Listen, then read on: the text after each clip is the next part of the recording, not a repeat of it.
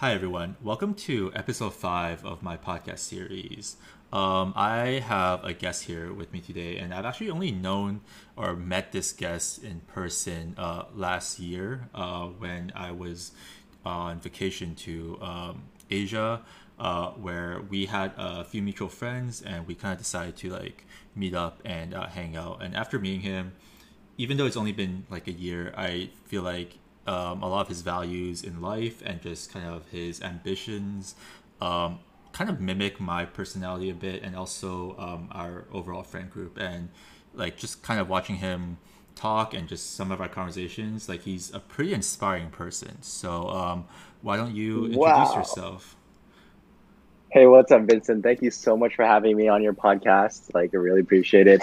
Um, so to start off uh, my name is ray fu and uh, actually like my chinese name is Chengrui Fu but my nickname is just ray and uh, I'm currently a graduate from Duke University, and I'm currently studying computer science and going to becoming an incoming software engineer at Facebook, which I am super excited for. But this COVID has killed my whole motivation for working, but it's been okay. no, he's been extremely humble. I mean, just as I kind of said in terms of inspiration, like we've had multiple talks even during the quarantine period about like trying to do something, right? Like I think like a lot of us were diving to a bit of our passion projects and mm-hmm. kind of we want to explore certain areas. And yeah, Ray has I think taken on so many different projects oh just God. out of like interest. Um, we, we could dive a bit into it uh, later on, but um, kind of just very similar to the structure of my mm-hmm. other podcasts. Um, I'm kind of curious, uh, Ray. Like, do you right. were, were, you born in America or like what was that whole um, kind of your childhood journey like? If you uh, don't mind elaborating. Yeah, for sure. So like, I think like one of the things about me that you know how when people say like when you like do an icebreaker and it's like tell me one unique thing about you. When i was younger i literally had no unique things about me. But i remember when i was in school i told people that i was born in japan. And i actually born from japan born in japan. And they would be super surprised because i'm chinese. So that was just always my like icebreaker thing when people are like tell me something unique about you. I'm like oh i'm chinese but i was born in japan. Yeah and so yeah i was yeah, yeah so yeah i was gonna say um like uh what was like like was it because your parents like were studying in Japan or like working in Japan? Like how yeah, what was that like? Yeah, so like um my parents actually were MD PhDs and like my dad has like this very like I guess just um, iconic story of like being a farmer and being like the only person to go to college from his plantation and uh, he went on to he's like a very academic person. So like our in our household it's like a lot a lot about academics and trying to get like higher degrees right? And so my mom was actually from the city and uh, she was from beijing which is the capital of china. And uh, she's from the city and so she basically met my dad at when my dad went to college in beijing.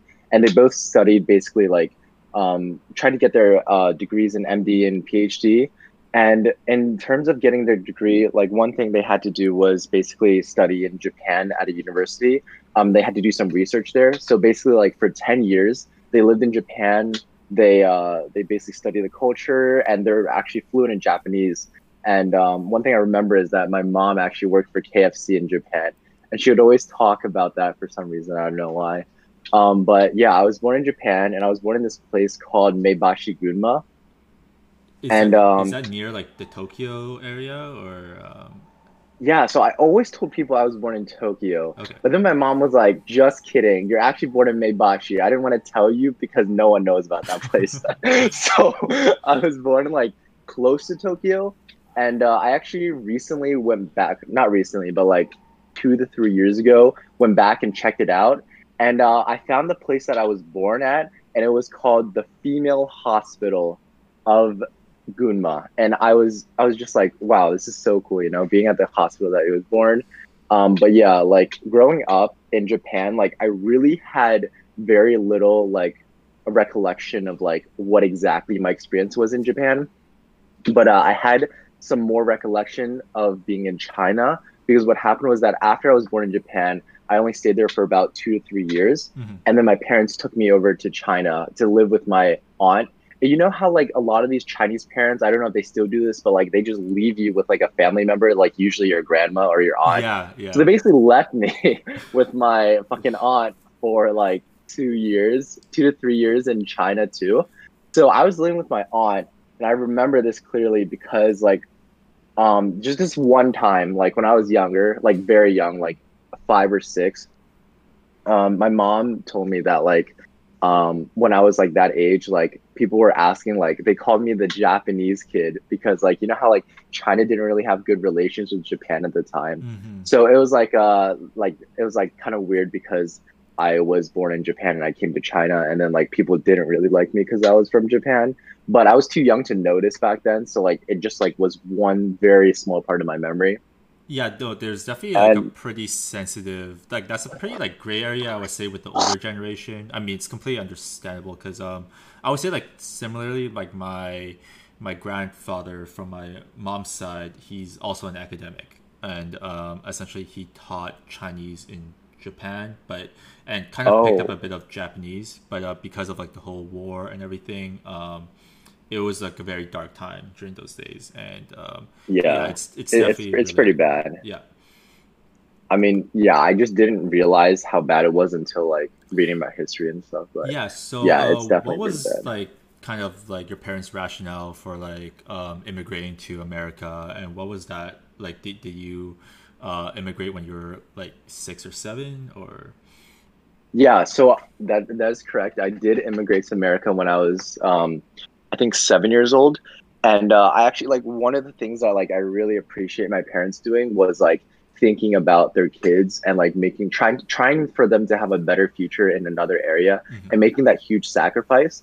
But you know, like sometimes like in terms of like sacrifices, like you never know whether the sacrifice you made is going to have a better impact than not creating the sacrifice sometimes yeah because my parents always talk about like oh like if we were still in china or blah blah blah like we could have been like a lot more you know uh, maybe a lot richer or maybe not but like there's a higher chance of us being richer since we know the culture so well. Um, but like they took that sacrifice because back then it was like you know america had all these opportunities and it was such, such a gold mine for like achieving your dreams. There was that american dream yeah. that all minorities chased. Yeah for sure. And so they yeah right so i think they never they never explicitly told me like what like click for them like oh we need to go to america but it was more of like a this place had a lot of better opportunities and they were so poor at the time back in china that like they were just like like i want to try to like have a better life for my kids and my dad also got a job at johns hopkins Mhm. as a researcher basically a research assistant Mhm.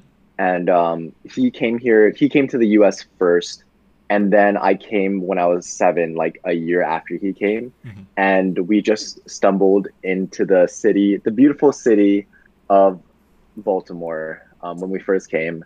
And we actually didn't live here because um, we couldn't find housing here. I remember this.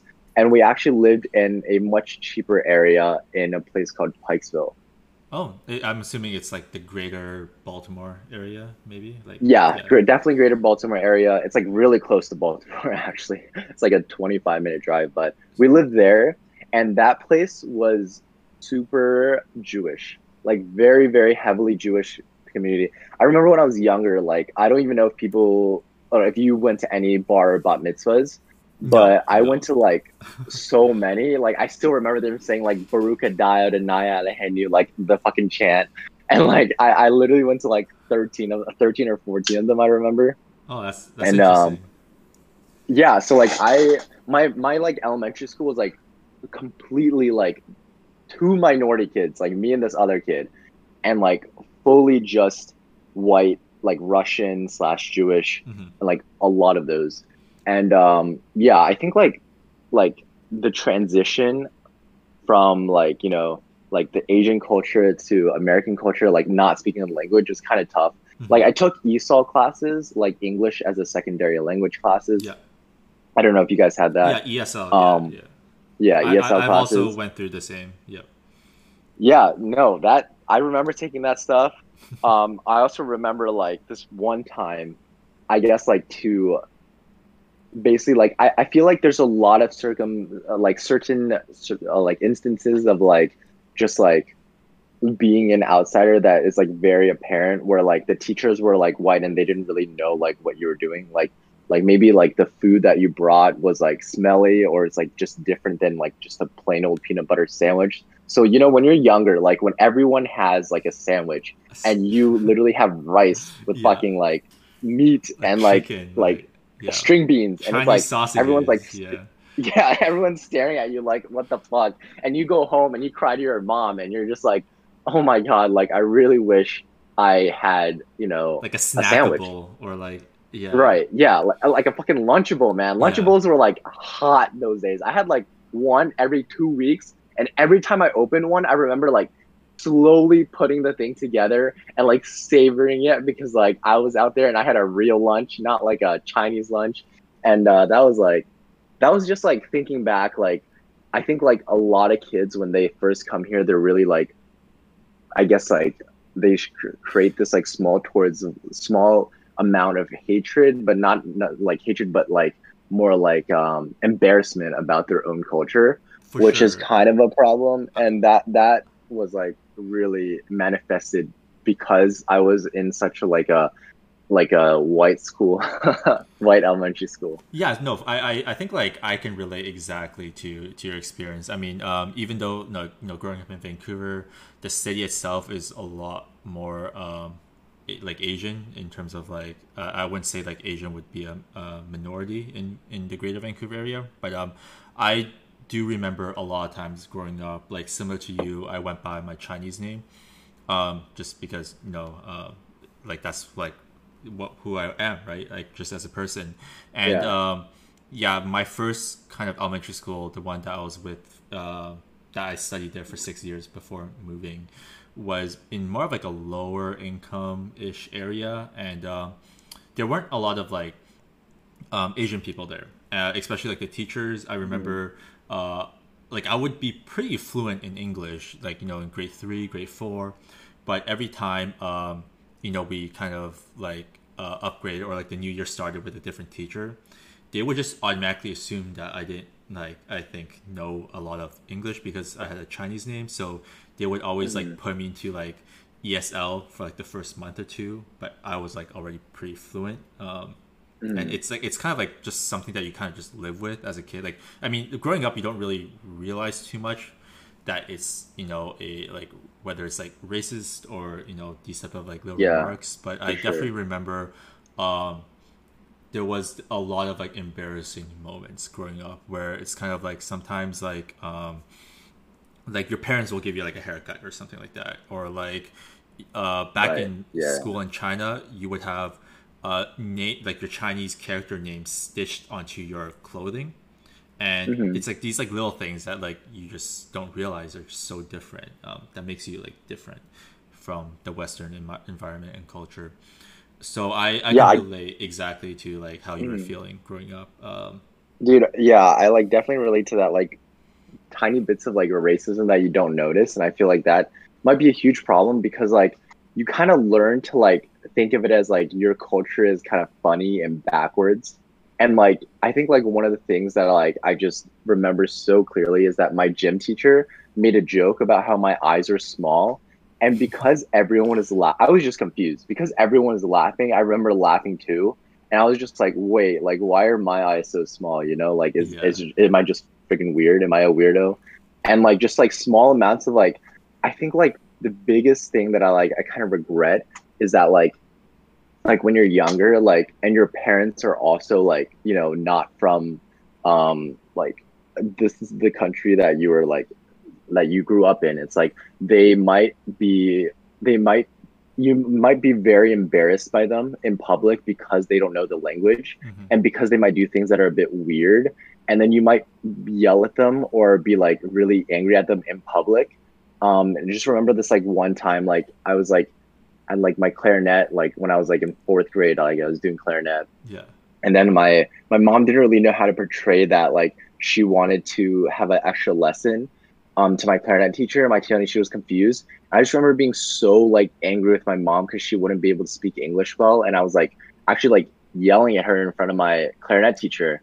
And i like and at the time I was just like like oh my god like I feel so embarrassed for my like backwards and like like just like my parents not knowing like English but like you know thinking about it after years later you like really like truly feel so regretful doing that and I feel so embarrassed doing that in front of my mom because it's like yo you're like your, your mom kind of like sacrificed like most of her culture and then she like has an accent like she like it's like it's not her responsibility to like learn english to that point where like she's that good and then like you should be someone who like you know stands up for your mom in the case of those right? But because like i was like just like so young like you learn to like even like have a greater hatred for your like backwards culture and your like this like your mom not knowing chinese. So then you're like oh I'm, i need to know english. Like i hate chinese. Like chinese sucks.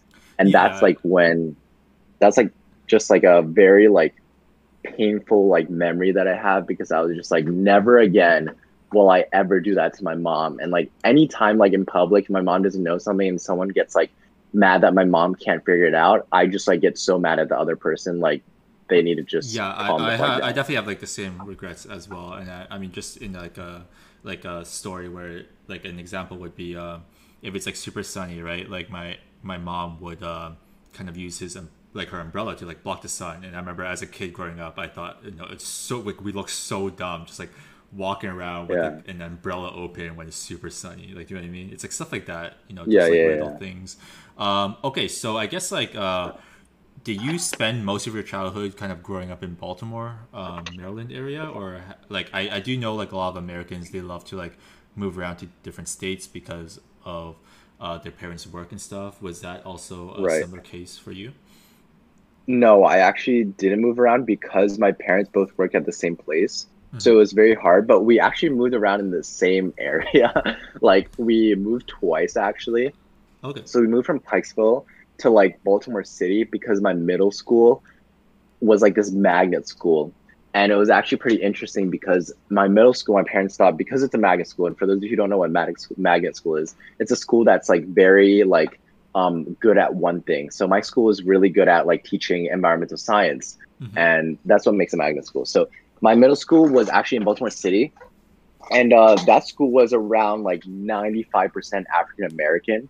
Mm-hmm. So it was just like really like new to like switch completely from like um, you know very, very white Jewish school to like a whole community that was like African American, and um, yeah, like throughout both of those like times, it was just like hard to like get along with people because like they have such a different cultural value than you. Mm-hmm. Like I remember when I was younger, like a lot of like the kids in school, like some of them would be like the comedy or like the funny guy or stuff. Mm-hmm. So it was like I had like it almost felt like I had to try to be like some type of person in there. And um yeah, it was just like kind of difficult then. Um but yeah, apart from that, like we didn't really move around that much. Like the last time we moved was to Towson for my high school, yeah. which was like also like a very like white area high school, but it's more like non-Jewish. Mm-hmm. And I kind of like the place that I lived for elementary school because like it was like very Jewish, but it was like filled with immigrants. It was like a lot of immigrants from Europe mm-hmm. and like Russia, and so like some of them could like I guess like really understand that like the the struggle, you know, of being new to a country and like not being like like part of that country. But like my high school was like like straight like just white people and um it was just like a different kind of vibe and um yeah.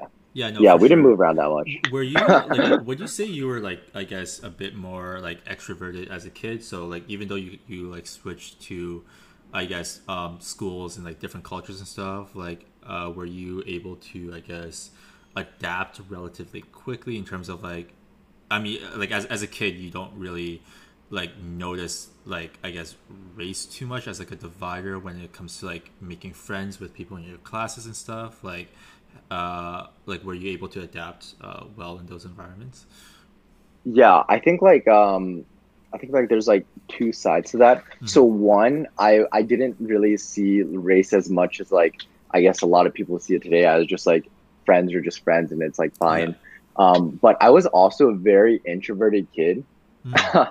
when I was in like elementary and middle school, actually, um, I was like, and it was because of the fact that when I was in elementary school, like I just barely knew um, English, and also due to the fact that like because I was like Asian and there was like very few Asians, like it was hard for me to really talk to a bunch of people. And so like what I would end up doing is that like I would just like end up like having like a small group of friends and then like just hang out with those same people for like a long time. And uh, I remember like yeah, just hang out with this like group of like what one kid was like a Russian uh this one Russian kid um this guy this guy from Uzbekistan Mhm.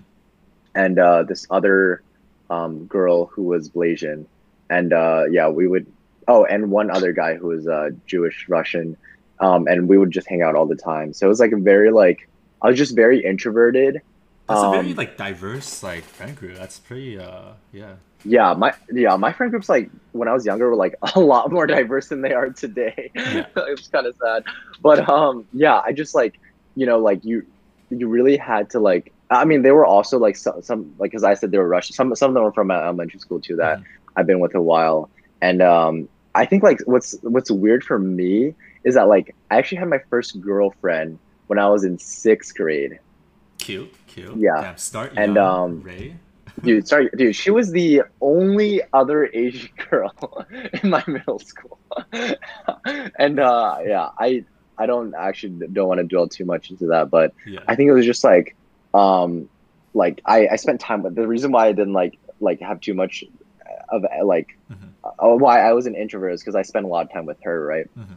in sixth grade but then she had to move back to korea Oh, um, so I like had that group of friends for a while, and I was like super introverted. Like I remember like hating to talk to people. I was just like I was so scared, you know. I was just like I don't know what to say. Like you know, like you like say like what's up, and they say what's up, and then you're like fuck. Like I said what's up. Now I don't know what to say. Like yeah, yeah, I. I- I- yeah, those like awkward moments. Um, okay, so yeah, I, like I awkward. guess when you moved like uh, for your final time to like your high school area, um, what was that kind of experience like? I, I guess like just uh, maybe let's like break down your high school experience. So for instance, like were you one of those kids that typical had like a typical like part time job, you know, working at like some fast food restaurant? Like were you super involved in like academics and clubs because of I guess pressure from like you know your parents and stuff? Like what was your experience like?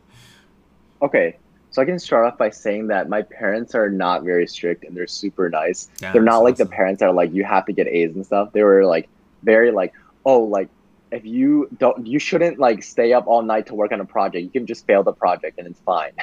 like just I think they had Oh some specific rules of like go to sleep early Yeah. and like basically just like take care of your health and just be happy and that Yeah. was it. Mhm. And um basically I was such a bad kid in middle school and elementary school. Like I I was so bad that like I remember taking this one Japanese class and the teacher kicked me out because I was just throwing paper airplanes and one of them landed on my teacher and then she kicked me out of class and she was like she like basically like it was like a class where you just like pay a certain amount to take um it was like on Saturdays and my there, she basically was like tell my mom how she would refund my mom the whole like call the whole tuition for the class if I Oh just left gosh. and so I left Oh. I was like, fuck.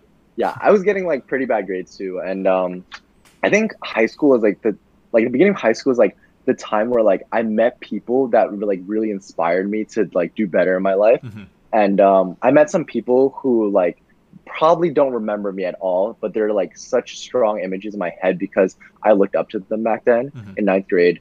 And um they really inspired me. Like one of them goes to NYU and like I thought NYU was like the top of the top school, you know, like that was my dream. Yeah. Ninth grade, get into NYU, and I was just like, oh my, like, like basically like, um, he was actually in, he was actually a senior when I was in freshman year, so he already got into the school, Yeah. um, basically throughout the year, and then he was like, oh, you have to get A's. He basically was telling me how to get into NYU because I wanted to go there because I just looked up to him. Yeah. Yeah, and then he was, and he was just basically like, yeah, you have to get straight A's, and like, yeah, just 4.0 GPA. Our our scale is at a 4.0, so that means you got straight A's, and uh, you have to do activities. And the reason why I looked up to him is because he was part of this group called Key Club. And for those of you who, for those of you who don't know what Key Club is, Key Club is a student-led service organization, and there's like many different like ranks to it hmm so he was basically like the district level position of a treasurer and he was basically like governing as a treasurer for like um basically like like four different states and that's like district level. Mhm. and uh basically like i looked up to him because he was so cool. Like like whenever he went, like everyone would just like talk to him, you know, and like I was such an introvert, like I just saw him as like, oh my god, like you're you're a god, like I want to be that, because like he would just like go up to the classroom and like all the girls and the guys would just like easily talk to him, and I was just like, how to become like you just one day. I didn't I don't remember if I said that, but basically like um he was just like yeah like tr- like I think like one of the things that he really taught me about you know um becoming a bit more extroverted is like well one was joining key club because it was like a big club back then. Mm-hmm. and um i think one of the things is that like if you want to get people to vote for you for these like to get these ranks or these higher level positions you really have to talk to people because if no one knows you then like you can't really get the position. Yeah and so i remember like as a kid like um i was just like oh i'll try something out so like for the math club i tried to run for treasure mm-hmm. and i got beaten by this girl and uh, yeah, it was pretty bad. And I was just like kind of embarrassed. I was like, yeah, like I took his advice, like try to get try to know people. And um, one of his things was that like, like yeah, just like talk to them and like like I grew to like being like basically a person that like really like wanted to talk to people who people who sat alone and uh, people who just like didn't seem like they were having fun in an event mm-hmm. um, or something like that. And like I would be the guy with like um, asking people to join like our friend group or like asking like for people who like seem like they're alone or because like I kind of like felt that way when I was in middle school because I was just sometimes eating alone because I didn't really have friends. I was like an introvert. Yeah, no, and like I felt amazing. lonely. Yeah. But like I just didn't want other people to feel lonely, so I kind of like was like, oh, like like I just talked to them, and then like the first few times it was actually hella scary because like you know, you know that thing that's like you say like, "Yo, what's up?" and then they just don't want to talk to you. And yeah. You're like, "Fuck!" like I just leave. But like, I think I was just like over time, it's like, you know, you like, I just like the the first process. You get used to it. Okay, right? it's I, like yeah. I, th- I think the thing is that like you're your own biggest enemy. Yeah. And like you know when you try to ask a girl out, right? You overthink it and you just never do it. Yeah. And then like my thing was like for talking to people like something you just overthink. You're like, well, he probably doesn't even want to talk to me anyway, right? So I probably don't even want to talk to them. So like let me just not talk to them.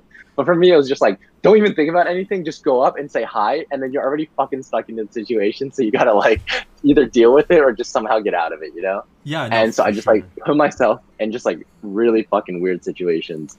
Yeah, Um, so- and um, Yeah, no, I was I was gonna kind of chime in here and say like I Yeah, yeah, actually sure. have like a very exact high school experience. Like it's it's super like insane to think about because um, similarly, like from my perspective, like growing up, um, I like I I never really got into like fights and stuff. Like I wasn't really like, a bratty kid, but I was also um, I didn't really get like super great grades in like elementary school, and it wasn't until I moved to like the Burnaby North area, you know, where it was a bit more like Asian prevalent, and like I met a lot of friends uh, who like I'm still friends with till this day in like uh, my like senior year of elementary school, where you know um, they kind of it was just like a natural effort for them to like persuade me to like go into like honors classes in high school. I remember um, we we had like a like we had to take like a math test at the end of like our elementary school to like Uh-huh. essentially decide whether we would get into like an honors class in um, high school for like our, our high school like period starting grade eight. So like we did we didn't have middle school, and um, I wanted to be with my friends, so I naturally took the test as well. And definitely throughout high school, it was kind of like my friends who carried me. Man, they were like oh, you know, like um, yeah. I'm gonna take these honors classes, I'm gonna take these AP classes, and I wanted to be like yo, in the same classes as my friends, so I would yo, same way, man. yeah, it's I never thought too much about like you know university back then or like you know what I wanted to be when I grew up and stuff, and um, Mm. I was also a very introverted kid, where I think the natural kind of um, hobby after school was, was to just go home play video games with your friends. Um, but it really Mhm. wasn't until I met um, like a great group of friends uh, back in like grade ten, uh, where I became like a lot more extroverted, and they kind of pushed me to um, be like a bit uncomfortable or like seek like kind of these type of like situations where you like wouldn't naturally be in just because of your personality and Right. like one of the examples or one of the experiences was when um, they kind of uh, told me to apply for like a grad council position uh, for the for like my Oh. senior year, where you know it's kind of like a selection process, like an interview process, and um, I mean, if you talk to like some of like my high school friends um, today who like knew me back then, like it's insane where they're like, dude, like he, this guy being part of ground council, like this guy barely posts on Facebook. He's not very like extroverted, like you know what I mean. Uh, but it was definitely through that yeah. experience where I definitely became like a lot more sociable and extroverted, like very similar to like kind of your key club experience and meeting this uh, mentor, um, you know, who kind of persuaded you to like I guess be like a better version of yourself. Um, I, I yeah, guess besides like the whole like key club stuff, uh, you know, did, Uh-huh. did you play any sports And um, high school? they Yeah, take on like a yeah, part time job sure. just to like make some cash and stuff, like other other clubs and activities? Yeah, yeah, yeah, yeah. So, um, yeah, I was in the math honor society, like fucking. course you were, of course, me, dude. Um, but yeah, I was actually also playing um badminton and uh, tennis. And Nice. here's a story with badminton and tennis. So I, I started tennis when I was in seventh grade in middle school, and then my dad would always play with me, and then I would just you know go on to like that was my sport. You know, my when I was younger, my dad always wanted me to go outside because I was an introvert. And he was like, you have to go outside and play something. Yeah. So I just got go outside and like sometimes we would play tennis. And like I think he wanted to play tennis because I used to really love soccer and I thought I was a soccer guy. Like I just like love soccer. And then like he, he like one day I think like one of his friends in China or like not his friend but like someone he knew in China was like he, his leg was broken because of a soccer tournament and my dad didn't want me to get injured so he put me on a sport like tennis where there's like almost no way I could get injured Yeah, right yeah. so yeah, so like that that's why I started tennis. And the reason why I started badminton was because like some kids in my oh, I also went to Chinese school on Sundays. Mhm. But because I was such a bad kid back then, like one time I was talking too much to my, like my fucking like friend that was sitting next to me Mhm. and like the back of the class. So it was like just a weird echo in the room. My teacher just stopped class early and just kicked us out. Like I just was just a bad kid. Fuck. Um, but yeah, so some a few kids in my Chinese class were like they were like the badminton players and like they just like started badminton when they were younger. And uh, I remember starting badminton um, because it was so similar to tennis, right? Like it could be easily picked up. Yeah. But I remember in ninth grade, like one of my like like rem- like remembered accomplishments was beating a kid in the tryouts, a kid who played badminton for all of middle school, and I beat him. And he was so. I, I think like when you're younger, like once you start tilting a little bit, like you tilt tilt towards the end of the like the moon, Yeah. like you just like tilt. Like he was a lot better than me, right? yeah. But just because I managed to tilt him a little, he just like went downhill yeah. and just like missed everything. And I was like, and then like the coach ranked me higher than him, and I think he was just so tilted. Oh uh, because like it was like my first time playing badminton, like not my first time, but like I did one practice. Yeah. And like he was just like so like his yeah. We were we were doubles partners for all four years of badminton. Mhm. And um basically like yeah, we got to uh we actually won silver in our counties tournaments twice Wait, and we won bronze right? once. That's like pretty high Yeah. up there. Yeah. Yeah. Damn. It's pretty high up there. Um, but like, yeah, I I wasn't like amazing at badminton, but I was the best in like what our county was. But keep in mind, our county isn't like super like good at badminton, like not compared to like it- California it's like or a like white county, right? Ish. yeah, it, yeah, it's more like a white county. So like most kids I was playing with were like white or Filipino, and um, yeah, it was like kind of a mix of that. And um, yeah, so I also played tennis, and uh, that kid was also like my doubles partner in badminton was also like in tennis with me, but he wasn't my doubles partner in tennis. Um, I was usually playing mixed doubles, and I think one of my biggest accomplishments is actually like when I was playing tennis um, during my junior year, Mhm. I actually was doubles partner with this other kid, um, one of the people uh, like I met there, um, and we actually won first place in regionals, and our school won counties, and we got to the state championships for tennis. Damn. Wait. You, And, I, uh, I feel like you could have done like maybe varsity tennis in uh, in like high school or something like that. Oh, I'm like sorry, uh, sorry, not like high tennis? school, but like um, in like College, you mean? College, yeah.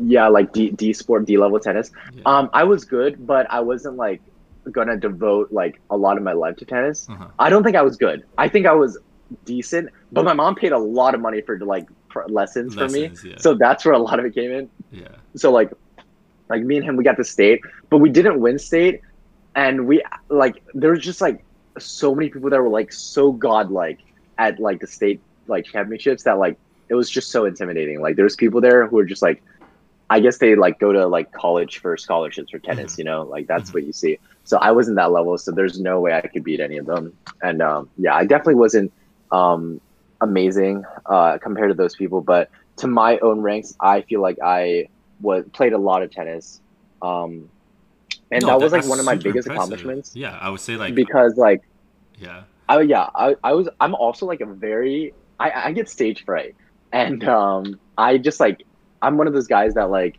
get really scared nervous when playing like any tournaments and stuff Mhm. um so that was just like like if I was less scared I would definitely play a lot of tournaments but I was always so scared you know like oh my gosh like it, it's just intimidating sometimes Yeah. and uh, one of the things that I also did in high school was I played clarinet and uh, piano Of course, And, um, typical Asian instruments. Yeah. Dude. the reason why I started piano is because my mom saw that like my friends kids were playing my mom's friends kids were playing piano and my mom was like all right you have to learn an instrument. So uh, i'm to choose piano for you.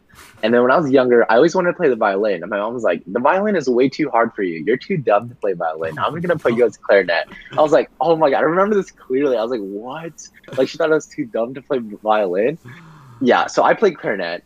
Um, and I don't know why clarinet is an easier instrument to her than violin because clarinet was so hard for me too. But um, yeah, so I played uh, clarinet and violin for Peabody at Johns Hopkins, and it's a pretty famous uh, um, music school. Mhm. Um, and so like I basically played piano for like seven, eight, and seven, eight, eight years around, um, switching between a few instructors. And so I could say I'm pretty decent at playing piano. Um, I got to like the second to or the highest level basically that you can get to. Um, but the one thing was because I had stage fright, I was so scared of playing recitals Uh-huh. and I would never take up like any piano competitions or like any like play in front of like Carnegie Mellon or something like Yeah. Carnegie Hall Yeah. or like play in front of a bunch of people because I was just like I was so scared. Like Yeah. I can only do recitals like in front of like my teacher or like a small group of people. I was just like so embarrassed. I get really heavy stage fright um, from playing piano.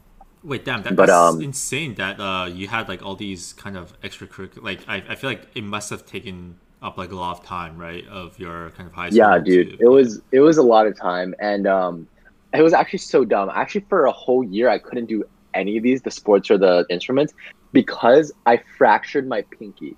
Oh, and uh, this is super dumb because like I was playing with a few friends and uh it was like the winter time. So I didn't realize like maybe your bones are like a bit more brittle during winter because Okay. it's cold. And so I like I was like like my friends were like punching on a punching bag, right? And um, I like literally had never punched a punching bag, but I remember seeing like in the movies, like you know when Captain America punches a punching bag and it like flies open and like a bunch of sand comes out. yeah. I was like, I'm gonna punch it and it's gonna like wobble, you know, I'm gonna make it fly. I punched it and it didn't move and my like fucking finger got fractured, my pinky.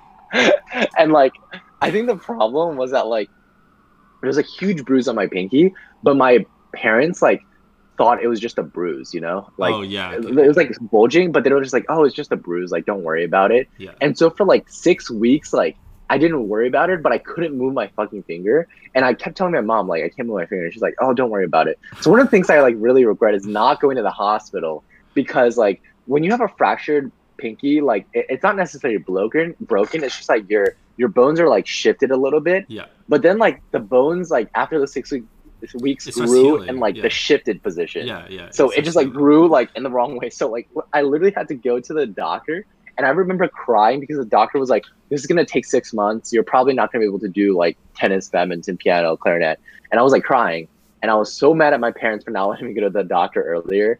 And basically, what they did, it was like my first time doing surgery, my only time ever in my life doing surgery. Yeah. Um, and basically, I remember them putting me under. And then what they basically had to do was like break the bone and put it in the right place. and I Oh, had that for a while. Oh my god, that sounds um, painful. Yeah, but it was a fractured pinky. I'm pretty sure a lot of people had it worse, but Yeah. since it was my first time, I was like crying a lot. I was like so sad.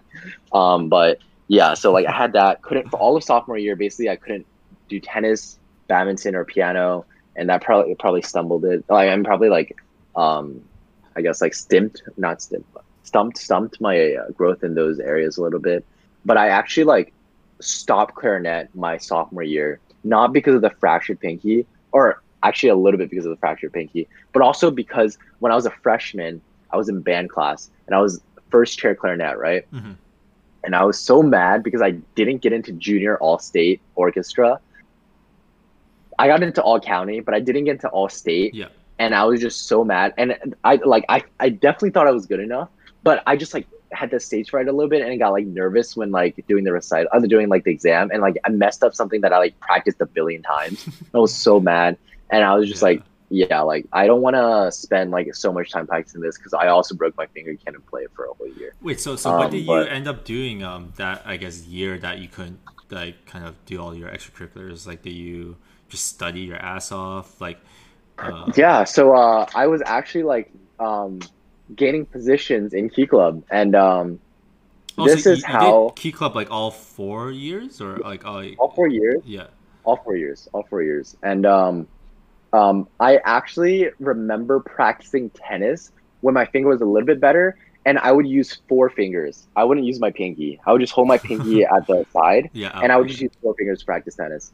Um, and or like piano, I just wouldn't use my pinky, and I just like hold it there and practice all the other fingers. Yeah. Damn, that's Um, yeah. Yeah so i think like yeah like when i had the cast i was like getting the key club and i think key club was actually the biggest part of my life. And um, it was due to the fact that remember i told you the guy was district treasurer and he was a senior right? Yeah.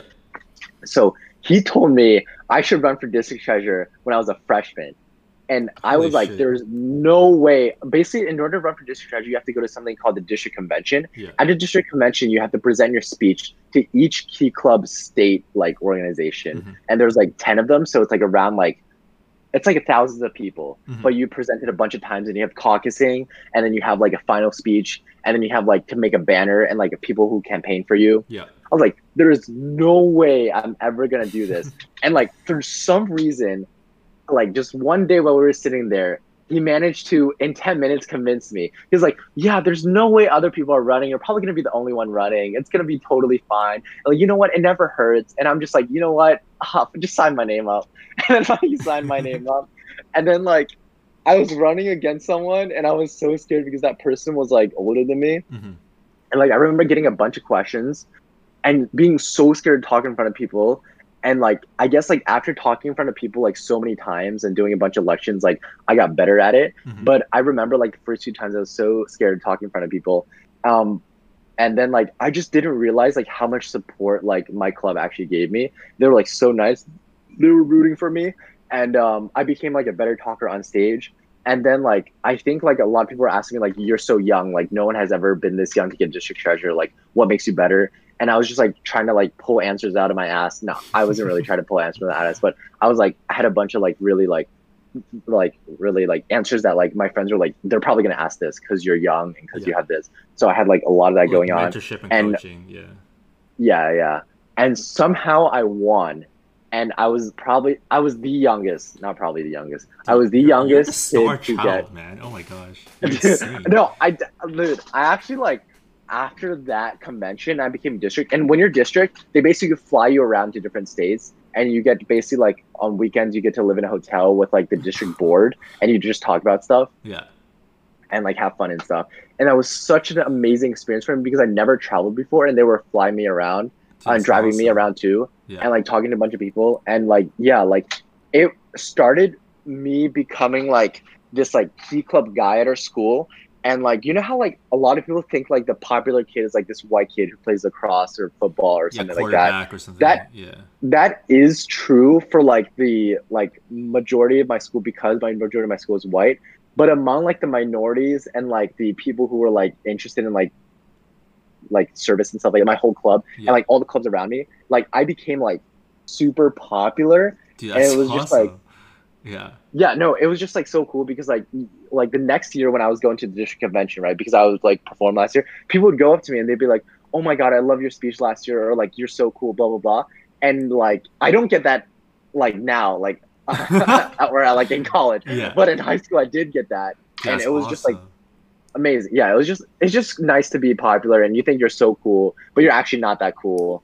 But like people just like no, boost your I, ego. I, I you mean, know? it's, it's for like a good like cause, right? I mean, like you're at least Yeah, like, doing something yeah. like you you find that's meaningful. And yeah, I, I like even in like Vancouver and Canada, um, I, I was also part of like very similar clubs. You know, whether it's like the Amnesty International, and then I think like um like similar to Key Club, what we have is like the Leo's Club where. Uh, it's like we focus a lot on like services, right? Just helping out the community, stuff like that.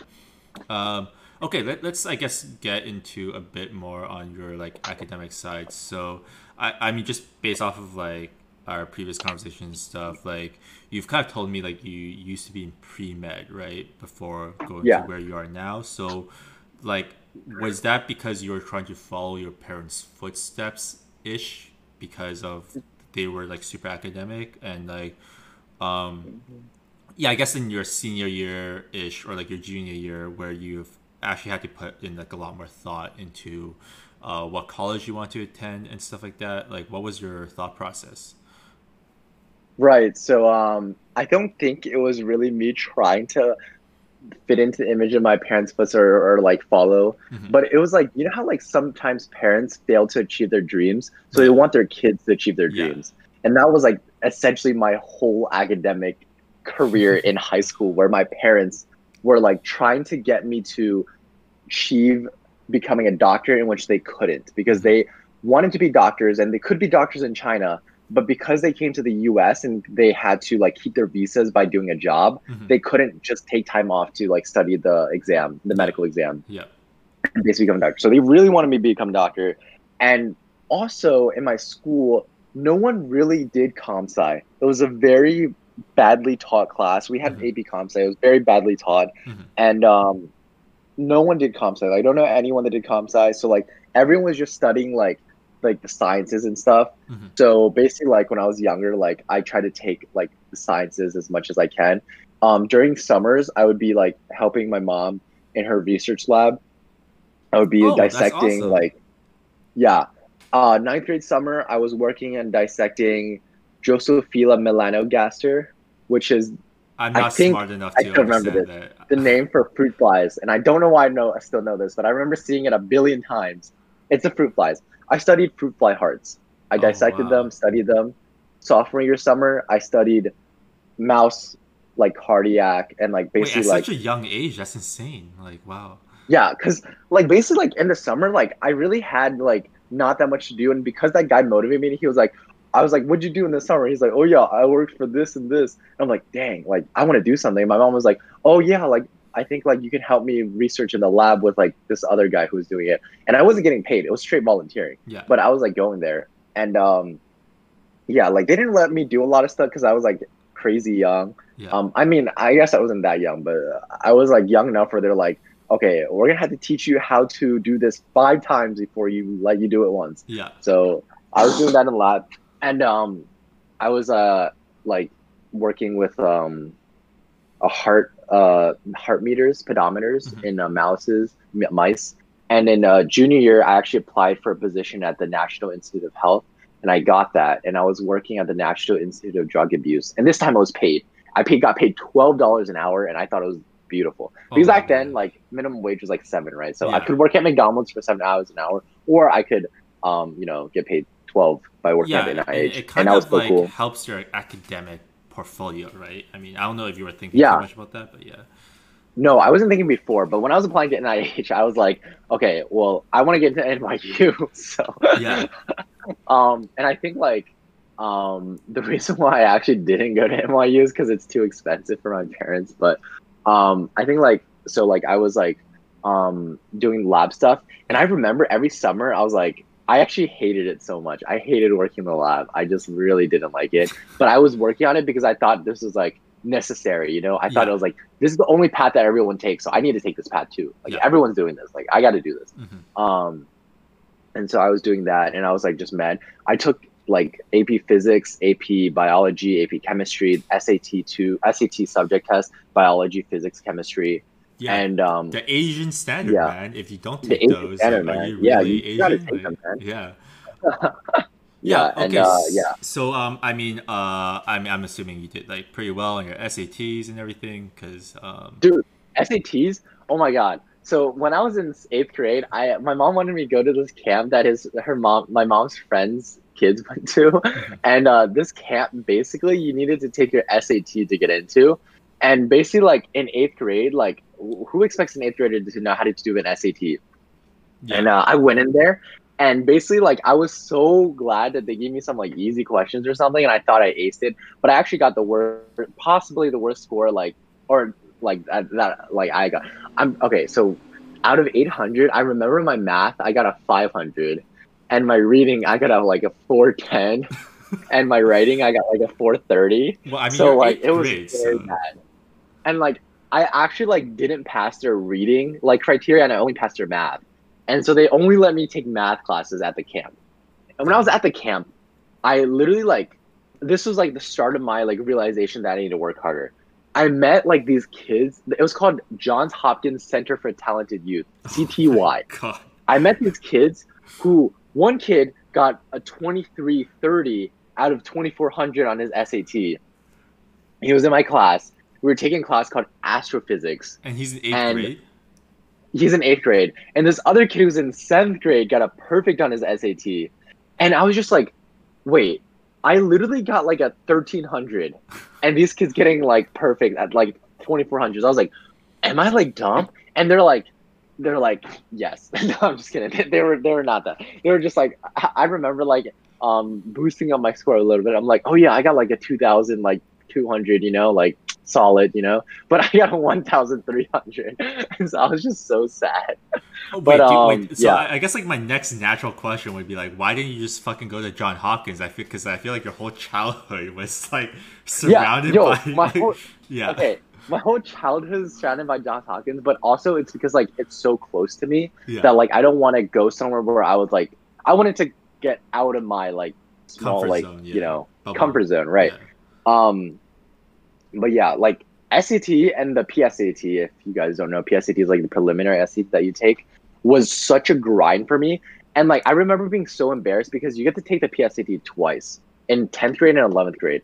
Basically, in 11th grade, your PSAT determines whether you get something called the National Merit Semifinalist and the National Merit Finalist. So you can get scholarships for colleges. Mhm. And when I was in 10th grade, I, well, I was still very dumb. Um, I didn't know how. I was just so bad at taking standard. You know how some people are like good at taking standardized tests.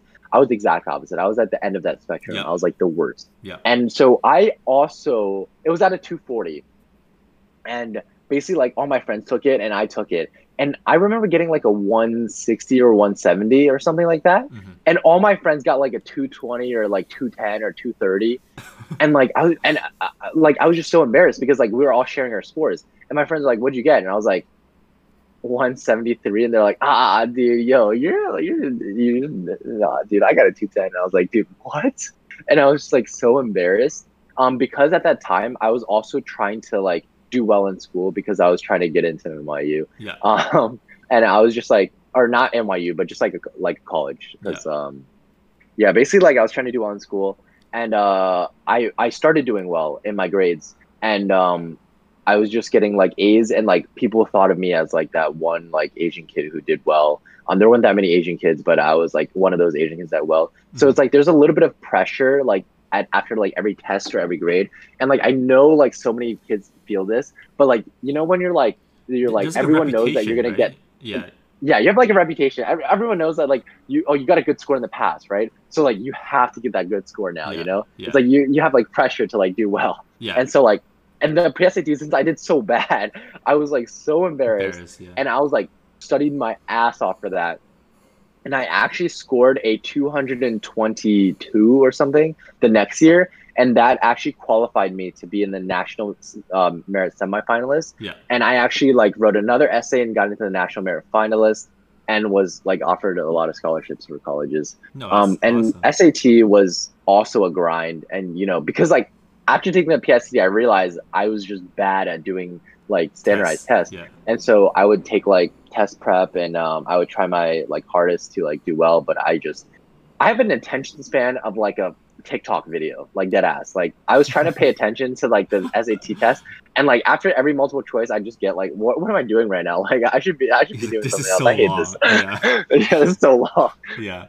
And um, um, I, I- I guess like uh, my my next question, or just as like a follow up, is um like what was I guess like in your senior year? I mean, you're you're kind of like choosing between like I, I would say like you've probably done a bit of research into like what type of colleges you want to. I mean, you've mentioned like NYU like several times, so. Um, yeah, what were like I guess like the colleges you applied to, got into, and what was like your decision? Okay, so here's the thing. I was in NYU or bus kid freshman year and sophomore year, but when I came to junior year, Yeah. like I began to know about a lot more colleges, and I realized that NYU wasn't the best college. it's a great college, but it's not the best college, yeah. you know. And and I thought I could do better, you know. Yeah, you thought like you're you're you're I- like key club mentor, dude. That guy sucks, man. like, I know I didn't say that, but I was like, oh my god, wait, wait, wait, wait, yo, wait. I don't think he's ever gonna listen to this podcast, so I really Yeah. hope not.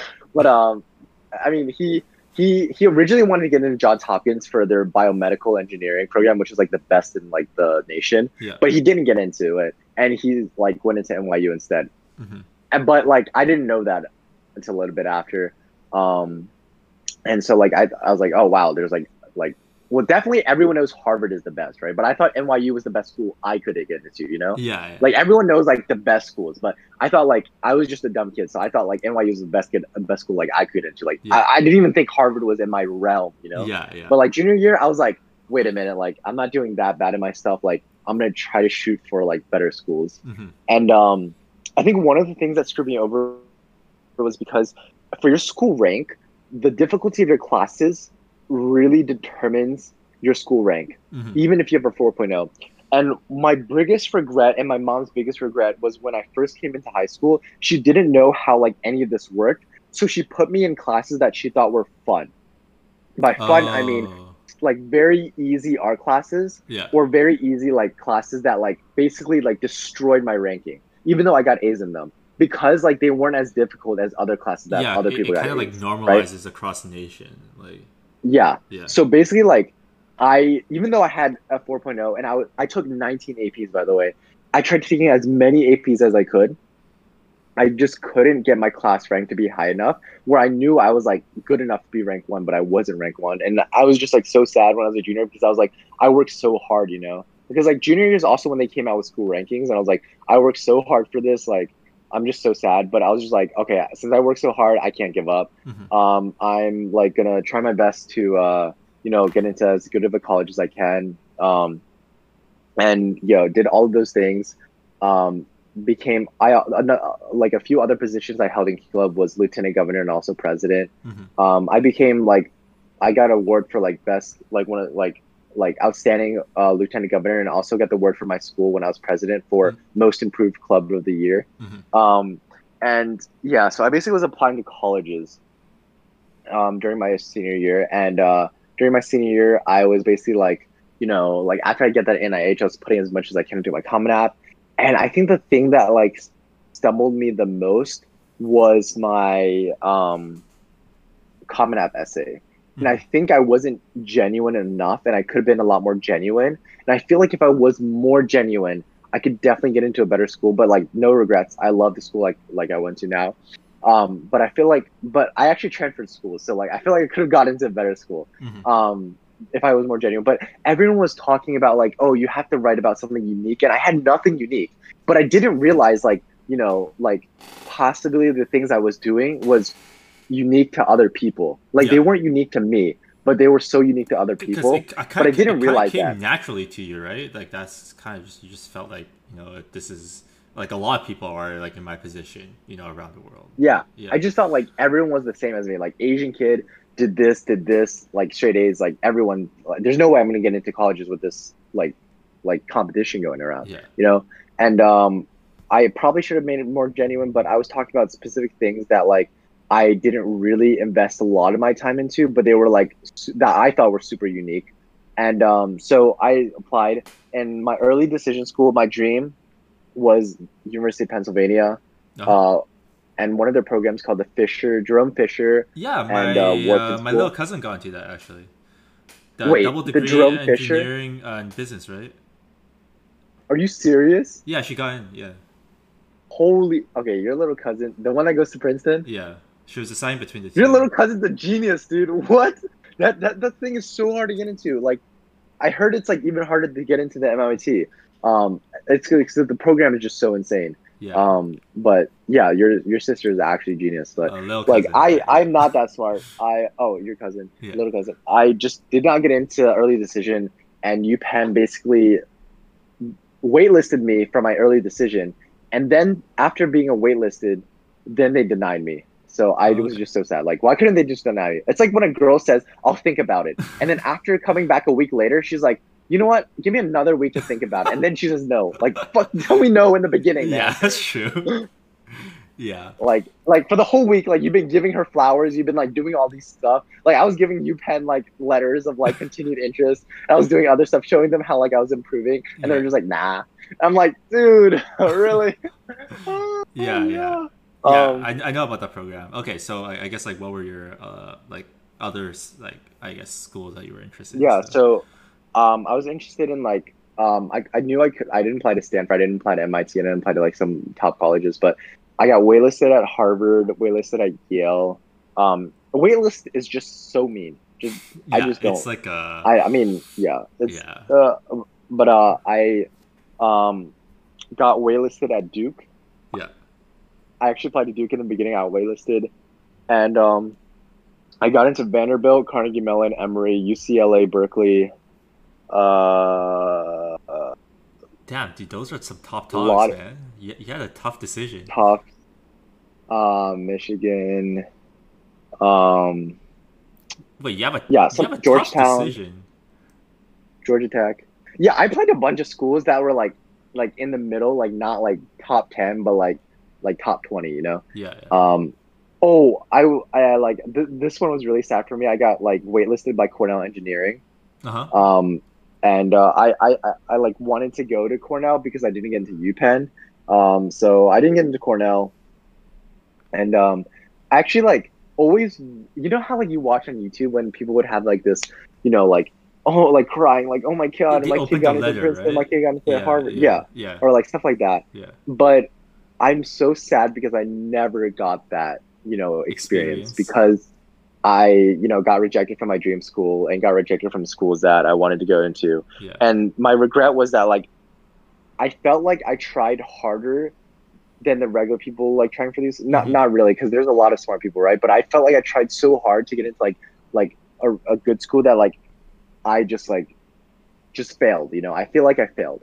Yeah, no, i mean it's And, um, it's it's something that like you kind of look back on, and there's a lot of like what ifs in life. You know what I mean? Yeah. Like you know, what if I was maybe in like um quotations or like you know hypothetical like another high school that might be like Yeah, for sure. know, Private high school. Exactly, Maybe my counselor like exactly yeah, no, for sure. Um, but, but Um, I mean, you kind of just have to get like, uh, like I mean, that's kind of like the past, right? Like you kind of just have to like learn from that experience, and I mean, uh, like now, I mean, like that we've I think a lot more mature about this stuff. Like, uh, you can still make like, um, you, like you're still like yourself, as in you um dictate your future. You know what I mean? Like, sure, you could go to like Stanford and stuff, and sure, maybe uh statistically, you know, a lot of people from Stanford come out and they get dream jobs or amazing jobs, but it like you know, even if you went to like um, a different school, like you could still do the same if you like work just as hard, right? And that's Right, for sure, for Yeah. sure. Um, yeah, so I just to like speed it up a little bit. Um, I chose Vanderbilt in the end. I remember when I got the Vanderbilt acceptance, like Vanderbilt was like ranked 50 at the time, Uh-huh. and like my parents like didn't care too much about rank, but like my friends did, so I cared about rank. And um, like Vanderbilt was like, like I I didn't know it was this like I didn't know like like I just didn't know what kind of school it was. And when I got in, my parents didn't even know what school it was. They didn't even know it was a school. So it was it wasn't like a, oh my god, congrats. It was just like I, I don't even know where like, it is on the map. Like, I'm sorry. yeah, I don't even. Yeah, yeah, it's in Tennessee. But Okay. um, yeah. So, like, got into Vanderbilt, but because like I told you, like I thought I could do better than that. Like, failed. Mhm. Like I felt like I could do better than Vanderbilt, and I was always just like, oh man, like, like I feel like I don't belong here. you weren't Um, excited. but like- also, yeah, I wasn't I wasn't excited, but I really had an amazing freshman year. And the people that I met was like amazing to me. Uh-huh. So like that was like a really deep part of my memory. Um, but like I was also a kid who I felt like could have like met a lot better people if I like branched out a little bit more. Mhm. So basically, like he like I, my roommate, um, he was this Korean dude, and he was like amazing. Like I actually really like envy him. And he's like such an amazing guy. Yeah. But he would go out with like we had a hall. He'd go out with our whole hall and we would party, and I'm really jealous because I wished I went partying with them yeah. and I wish I like took that chance, but I didn't. I didn't make the most of what I had. Yeah. Um, but what I did do was I decided to go out of my bounds, um, boundaries or out of my box by doing stuff like um, in college I was part of like um, the computer science club, and I was part of um, the K-pop group. And go what by going out of my bounds, I meant like I was I did a girls dance for Vanderbilt K-pop, and it was called "What a Man" by IOI, yeah. and it's still on YouTube. Um, Dude, that's it's just- awesome. I Oh was my so embarrassing. Dude, yeah, I, I, I, I was like, I'm never to doing me a girls dance. afterwards. You gotta send this to me afterwards. Oh but, my god, um, yeah, no, so. I, I mean, it, it sounded like you had an amazing experience at like Vanderbilt, right? Like, I mean, um, I had a great one, but the people that I was around hated the school. And when you're around people that constantly hate the school, you want to get the fuck out. yeah, it's like a, it, it also kind of brings you like into a, a different mindset. You know what I mean? It's kind of like Yeah. yeah. Um, that's that's interesting, and I, I guess like. I mean, you, you were probably still super hardworking in your freshman year of college, still Yeah, with that yeah, for sure. pre-med Still dream, comp sci. right? I mean, still pre med. yeah, Yeah, still pre med. pre med dream. I mean, I was doing- I, can yeah. imagine like the labs are like absolutely brutal, but you also had like a pretty good or like a well balanced friend group and like social life. Um, I guess. Um, during that time, was there still a kind of like a lingering thought, like, oh, you know, maybe it's still possible to like transfer to like another school that you Yeah. might have like a bit more pride or like I, I just like something Yeah, that you, pride. just enjoy. I think the pride Yeah. is like a lot of transfer students feel like, oh, I like, I didn't feel good enough. I wasn't proud to be at my school. You know, I didn't feel confident at my school. like and that was you want to wear exactly like your school's like hoodie with pride right like you know like how Yeah. yeah like I I didn't wear my school with pride, and I mean that that like people do, and like like I really appreciate those people, Mhm. but because like I tried so hard in high school, I felt like I just could have done better, Mhm. um, and that was what I didn't wear with pride, and also Vanderbilt wasn't really like a like a um like a school where like I vibe with a lot of people. I think there was a lot more in- institutionalized racism in that school, Mhm. and I just don't want to go talking about that. Um, yeah but yeah basically, what That's happened was topic. Um, I think one of my friends told me about him transferring, and like very few people transferred, and I like just like thought about it, and I actually did it on my own without telling my parents. Like I paid for all the application fees, and I applied for a few places for transfer. And uh, what actually happened was like I applied to like I think ten again, and again they waitlist me and then reject me later on. So like, why did you do it twice? dude it's the but, um, elusive girl man UPenn It's the elusive girl, man. You, yeah, you can. uh, fuck.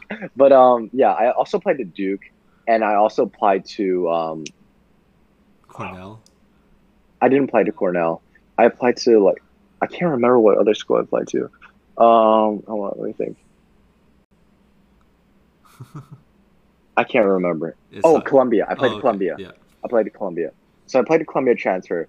Um, so what happened was that Duke, Columbia, UPenn, um, and I didn't really tell my friends because I didn't tell. I didn't want them to know that like I was trying to transfer, right? Yeah. I wanted them to know like I was here. Um, and I was applying to those places, and you know, UPenn got back to me, waitlisted me, and rejected me. I was so dejected. I was like, you know what? I'm gonna love Vanderbilt. You know, I'm gonna love this place. And I, uh, Columbia rejected me. I was like, yep, already like we already set our block. Like for next year, this is how we're living. I'm living with all my friends. It's gonna be amazing. I was happy, right? yeah I didn't even think Vanderbilt would, ex- uh, Duke would accept me because Duke's acceptance rate is three percent for their transfer program. yeah transfer's like, a lot harder was- right like in general I'm assuming Yeah. yeah Everyone was on this thing called College Confidential, and when Duke came out, like I didn't know when they came out, but like like they came out with rolling. So like when other people came out, like basically like everyone got rejected on like College Confidential. Like n- there was no single accepted, you know. Mhm. So I basically was like that at that point. I was like, guys, like I can't wait till sophomore year at Vanderbilt. We're gonna have so much fun. Like we're gonna do that. I'm gonna like do this, and we're gonna do this. and um, I actually didn't know I got into Duke until they sent me an email saying you have 24 hours to decide if you still want to go and make your deposit. And I was like, what the fuck? Like, bruh, like you, like, where's my email saying I got in? Like, why, why, why are you sending me emails saying I have 24 yeah, where, where's like my Duke swag, man? Like, come on. No, but um, yeah, I, I apparently missed the email where they said I got accepted.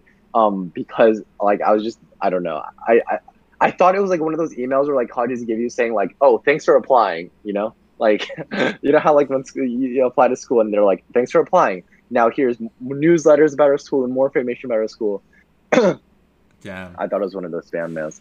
Um, so I got in and I told my best friend at the time, um, like, yo, my best friend at Vanderbilt at the time, like, yo, I got into Duke and I was shaking. Like that almost felt like a, you know, one of those like, like Uh, crying moments The where like I got celebration into video, like, yeah, a- like the yeah, celebration. Yeah. I was like so freaking not really happy, but like so shook. Like it seemed like a miracle, like some school like Duke would accept me, Mhm. um, because I got so rejected so many times when I was in high school, Mhm.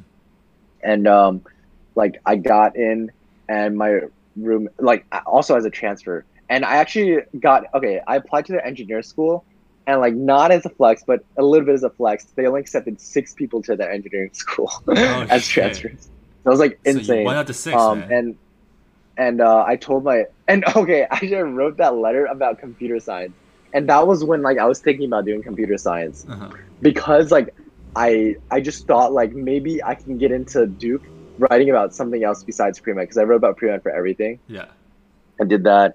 Um, and I told my friend like, oh, like I got into Duke, and he's like, yo, get the fuck out of Vanderbilt, man. I'm like, dude, but you guys are here. You know, I was already excited to be with them because we Yeah. we're all living together. He's Yeah. like, I do not care whether we're here. Like, we're always gonna be here. You deserve better. You should Dude, get the fuck no, out of that, That's actually amazing. um, as like a friend, like yeah, I, I think like. Yeah. like that's when you know like you know you're with like a great group of people, right? It's like where they they want the best for you, and yeah, I mean just like you you'll see them and like you guys will still be friends. It's just yeah. yeah, I'm definitely still friends with them. You know, I actually just talked to them today, but um, like yeah, like we see that. Wait, I see them every year. Um, but after that, like I put in my note, put in my notice that I accepted, and um, told my parents. And my parents were like confused. They're like, "Wait, we love Vanderbilt already. Like, you don't need to transfer." we already bought your swag, man. Yeah. no, my mom literally bought a thing that said Vanderbilt mom, and I'm like, dude, dude, just throw it away. Just throw it away. um, Damn. And, uh, Dude, that's, yeah, that's so amazing they're like- Holy shit! Like, I mean, like just, just like hearing this from a, a third perspective, right? It was a long journey for you. Like, I, I was feel like, yeah, it was quite. Dude, I've had so many different experiences. Like also at Duke, you know, like Mhm. I could, you know, I should have started making a day in the life of a Vanderbilt student. I could have done day in the life of a Vanderbilt student. Then I could have done day in the life of a Duke student. Day in the life of a transfer student. I could have done so. I could have been popping off on YouTube, but instead I didn't do YouTube back then. Man, I'm so sad. Um, Yeah. Okay. So But, I, uh, I- I guess like yeah. let's let's move on to I guess more of your uh, I guess more recent era of your life, right? Which is essentially yeah you um, you transferred to Duke. I guess uh, I believe this is your sophomore year of college, yeah, and then um, Yeah. I mean I I still believe you were a bit still like pre med in this stage, but Yeah, eventually summer- yeah yeah. In the summer, I was still doing um, pre med in the lab. And I only applied to Duke for comp sci because I thought I couldn't get in anywhere as a pre med. Mhm. for some reason. So I actually applied to engineering school, and Duke actually doesn't have computer science in their engineering school, and they have it in their like regular school, which I thought was a bit unique. Um, but I just like started in chemical engineering, which is what I had done at Vanderbilt, okay and um, I actually switched into computer science from like like meeting like these people who were in comp sci Mhm. and like talking to people because like I I I had this like dilemma where like I didn't really like doing med stuff because I hated the lab and like everyone was like you should do something that you like college is where you're supposed to explore blah blah blah blah blah and I was like maybe I need to explore something else you know Mhm. so I thought about comp sci and uh, I was just so bad at comp sci I like hated I was Yeah. so bad at it yeah and I was like, I can't do this. And I was like, all right, like, I don't know, like, I was trying to do other stuff like consulting or like investment banking. And, and I was talking to a huge amount of people. And like, you know, investing bank people were like, yeah, like, dude, the money's not worth, like, it's so hard. The money's not worth, like, you're not going to be happy. Like, I, I don't know if it's true, but for the people that I talked to, they're like, yeah, like they were flexing on me too. They're like, I make this much amount of money, but like I'm not happy, you know, like you're gonna work all the time. And uh, I think investment banking is for the exit opportunities now. So like for those of you doing investment banking, like you're like exit opportunities, it's gonna be amazing. You're gonna love it. Um, but I had a bad time like talking to people who are investment banking, Yeah. and then talking to people who are in like pre med. They're just like, yeah, you have to go through like a bunch of years. But then like a lot of people burn out in medical school, so you might not even be a doctor. And like a lot of people switch out. Like a huge amount of percentage of people switch out. And I was like, ah, like I'm so scared, right? And the comp sci people were like, yeah, like um, some, some, of them were like chilling, right? Um, th- th- like three different types of people. Some of them were like don't have jobs, like nerds. Like I like I love comp sci. I code it every day. I was like, oh, I can't do that. You know, I need like more like human interaction. Yeah. And then some of them were like, yeah, they're just chilling. They're like thinking about comp sci, thinking about other stuff. And a group of them, this group, they were the ones working for like Airbnb and Facebook, Mhm. and they were like, oh yeah, like yeah, I like they show off their swag, and they're like, yeah, I worked for Airbnb last summer, and um, stickers yeah, I the got paid laptops, right? Like, Yeah, and like and like yeah, it's so chill. Yeah, you know, like sci is so chill, and like the people, the people are amazing. Like I love the people. I love the tech space. Like I just like love you know like the perks they give me. You know, the money, and also like you know just like improving, like making new things. Like I want to be CEO. Like I want to be like a manager, and I'll, I I thought that was like really cool. You know mhm. um, you know, after they showed me how much they made at um, these companies, but um, also for the fact that like th- they said they were happy and they had like a really good work life balance, apart from those investment banking people who are also making a lot, but um, you know, like just weren't happy. yeah. Um, I, And I- like, I, I, I guess like you so I mean, through these conversations you you kind of like decide to take more of a like you, you you want to explore this a bit deeper right um, yeah, yeah and I, I guess like um but before we jump into like kind of um meeting like our mutual friends and stuff I I, I do want to I guess um do your Duke experience like a bit more justice. So you know when you were at Duke and stuff like were there any kind of clubs that you joined or um, just like the people you met like friend groups and stuff that Oh, really yeah, made that. Duke experience kind of something that you were very prideful of and, and something that you were very like you know like this was a great experience and I will like never kind of change this for like anything holy crap, this is gonna be long, so I'm trying to figure out a way to shorten this as much as possible. no no we, we, we can keep Uh, going as as long as you feel is like necessary because this is your story like I, I want to capture all of this like yeah Right. I think there's a lot of parts to it. Um, yeah. So in Duke, basically, when I first transferred, right, Mhm. you know, like you're the transfer student, like you don't know anyone. There's literally only like 30 of us, the 30 of us, Mhm. and uh, I was so scared I was gonna have no friends, and so what I Mhm. did was I, my friend was like, yeah, like you meet people through partying, and I was like. All right, take me to a party. First party I ever went to. First day at Duke. oh so you already had friends like um at, at Duke like before you transferred like I had no, no. Those those were my transfer people that I met. oh So okay, basically, like the transfer, we had transfer orientation, right? yeah yeah So first day at Duke, transfer orientation, they were like, "Yo, like, like we're all going to this party, you know?" And like I was just like, ah, Yeah. I I forced myself to go because like I had make some friends, and um, yeah, basically like I also did know some people who were at Duke at the time, some people from like my neighboring high school, Mhm. and uh, they'd helped uh, a little bit too. But like transfer school students, like first time, like we went to a party. I got drunk for like the first time at a party. Mhm. It felt like raw, you know. It felt unique, yeah and so we just partied for like a whole week, and um, yeah, for all of orientation, and uh, met some cool people. And I remember back then at parties, like I would right now at parties, like I go in there and like I just chill with my like homies, right? I chill with friends. Back then, I had no friends, so I was like talking to random people. I was like going in there, and be like, "Yo, what's up? What are you doing?" Like, like, "Oh, how, how's your night been?" Like Yeah. stuff like that. yeah Dude, back then I had so much more balls than now, dude. I feel like my balls got smaller, but um, just like yeah back then I was just like talking to a lot of people, and um, like my transfer friends, I think like like encompass like one part of my like friend group when I Uh-huh. back then, Mhm. and also my roommate.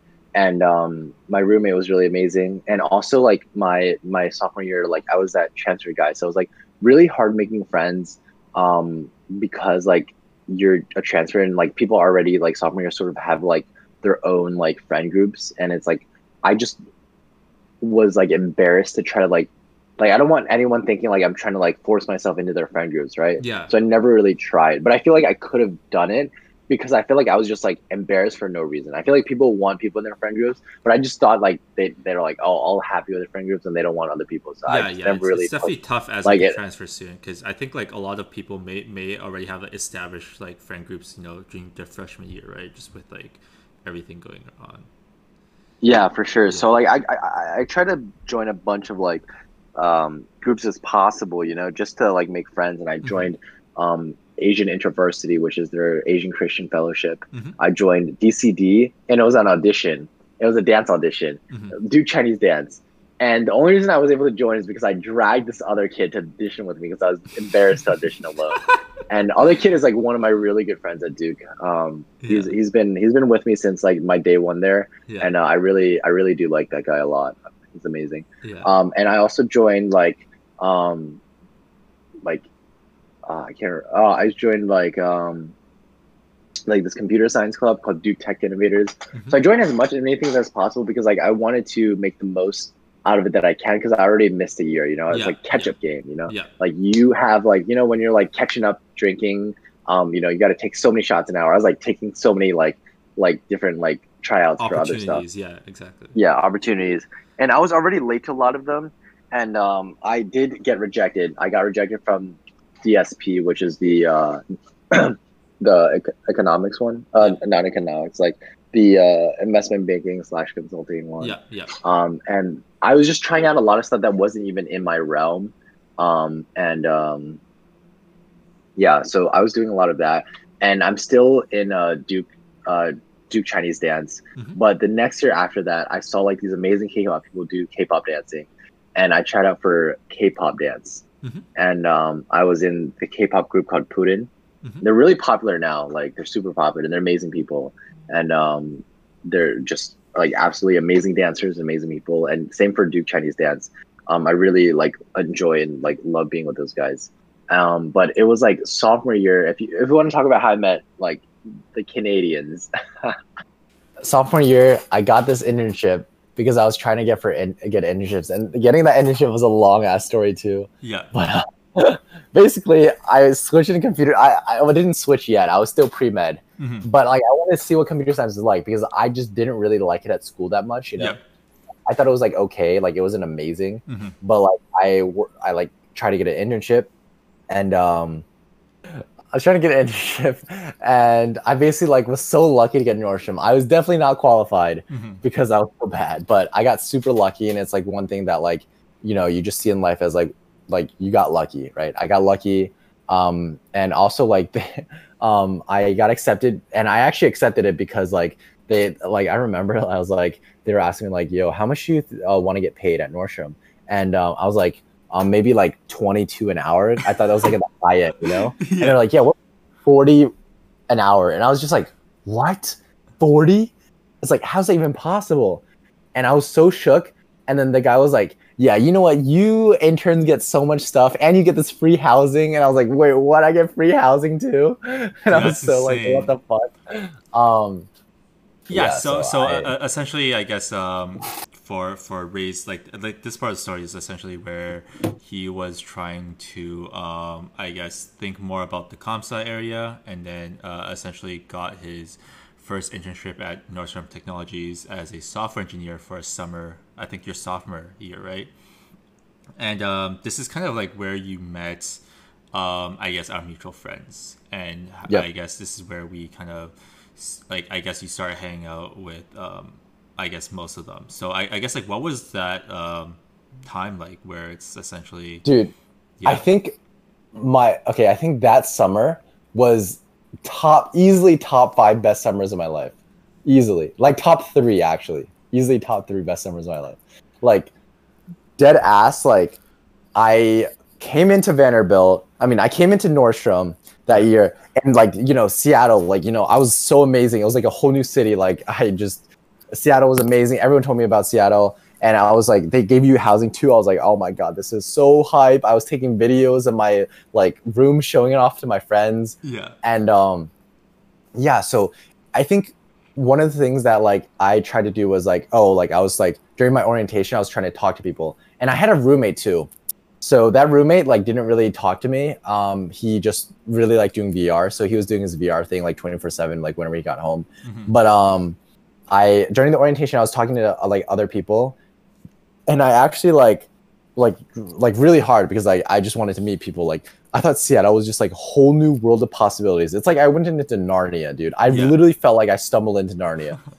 um, and I was just like, like I was just like that by the guy that like I saw anything outside in Seattle. I was just like, oh my god, like this is so cool. Like oh my god, they have signs at stores. Oh my god, this I was like that guy. um, and uh, yeah, so like I remember like during orientation, I sat next to this guy, and uh, his name is Billy. And so Billy like what happened was that to Billy Liu. Uh, he was also a guest here on one of my podcast episodes. Anyways, go on. yeah so basically i talked to this guy and um he said he like i literally it was, it was so hard to talk to him at first because like I, I had to like carry the conversation you know like in um basically i was carrying i was like heavy carrying the conversation like i was carrying a heavy giant sh- like carrying the game 2304 shako man Yeah. carrying the conversation. Basically, like he, I was asking, like, "Oh, music tastes Like, what music do you like?" And he was like, "Oh yeah, I listen to these two artists." And I had no idea who those two artists was. So I was just like, "Oh yeah, I listen to them too." And like I remember in line to the restroom or something, I looked at the two artists and I was like, "Yo, do you listen to the song by the artist?" And he's like, "Oh yeah." And I was like, "Dude." That's how bad it was, man. That's Dude, I love this part. Oh my god. So- I was like, I was like trying so hard because he was sitting next to me during orientation. And orientation was like a whole day, so like he's sitting on the whole time. I was asking about like his life, and he was like, "Oh yeah, I'm like 22 or something." yeah. And um, I remember him talking about like how he went to UBC. I thought he went to Berkeley the whole time for like a while, yeah. and then he's like, "Yeah, I'm, I thought he was like a Canadian guy that went to Berkeley." yeah. And then he's like, "Oh yeah, I went to University of British Columbia." Oh, I, I think later he told me like, "Oh yeah, British Columbia." Yeah. And I was like, "British Columbia, British, British? You're from Britain, Britain?" And I, he was like, "No, it's in Canada, dumbass." I'm that like, sounds "What the exactly like Billy. Oh my god. Yeah. and um basically like yeah like uh it was so hard carrying the conversation um i was like oh this guy really doesn't want to talk to me but then like i kept pestering him i feel like he's like oh yeah like yeah like oh i got in this company and like that was really dope like i'm trying to work here full time like it's my internship and i was like i think maybe he didn't want to talk to me because he's a lot older than me i was literally 19 or something Yeah. and he was like 22 and i maybe he didn't want to talk to me because he was older than me Yeah. um, but I'm so glad I kept pestering his ass, and I was like following him around too. And I, like right after the orientation, I was like, "Yo, where are you going?" And he's like, "Oh yeah, I might do this." And because we all the Nordstrom interns lived in the same building, Yeah. right?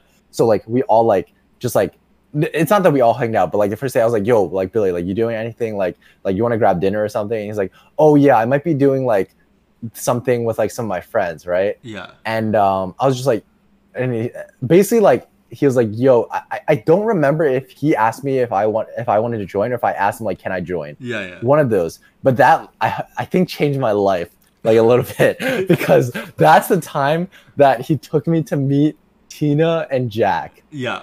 Yeah. and They were in the I remember seeing Tina. I was like, because I always thought like.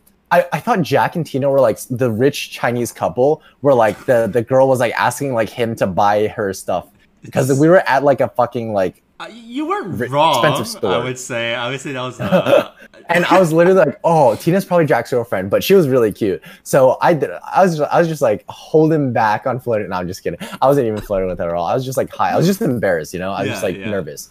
I was just like hi, and then there was and the Tina was like hi, and I was like I can't, I can't do her accent, but it was like very interesting. it's very like gangster, like you know what I mean. It's like, Yeah, it's gangster accent. Yeah. Yeah. Um, and then I met Jack, and then they're they're just like, oh, like we're getting dinner or something like that. So then we go and get dinner, and that's when I met like these Canadian, and they were all from Canada, and I was like, wait, like you're Asian from Canada, like what? Like that's so cool, you know? Like I never met people from Canada before, and they're like, yeah, we're from Canada. Like there's a lot of people in Canada, especially Asian people, and I'm like, oh my god, like really? There's Asian people from Canada? Because I thought it was like, I always thought like Canadians were like like French or like they spoke French or like they're like they're like countryside, like really nice like white people. I always thought they were really nice white people, just like nicer Yeah, version of America, just nice white people. I didn't even know they're Asians. I was like, dang, like like yeah, where's University of British Columbia? That's so cool. Mhm. And then like they were talking to me and like like the next day i just remember like oh like billy like you're gonna work like oh like who's your guy and like just like every day i would ask billy to hang out like i was like yo you working out and he's like oh yeah like i work out at this place and i was like yo like can we work out together you know Yeah. and then like the jack joined in so it would be us three working out every single day at like 24 hour fitness yeah. and uh we just like hung out you know every single day like i am so grateful for this. Like every day like after work we would get dinner and we would explore the city. That's and i just remember dragging billy to do a bunch of things. Yeah. like because i'm one of those guys that like i love doing like spontaneous like adventurous things. Mm-hmm. And i remember dragging billy to do some things. But then sometimes he would have his like canadian friends over and then like i would meet more and more of his canadian friends. And like i remember like some of my friends came over to seattle too so i would in- introduce billy to them Yeah. and I remember Billy meeting this guy named Steven, Yeah. who he became friends with later on.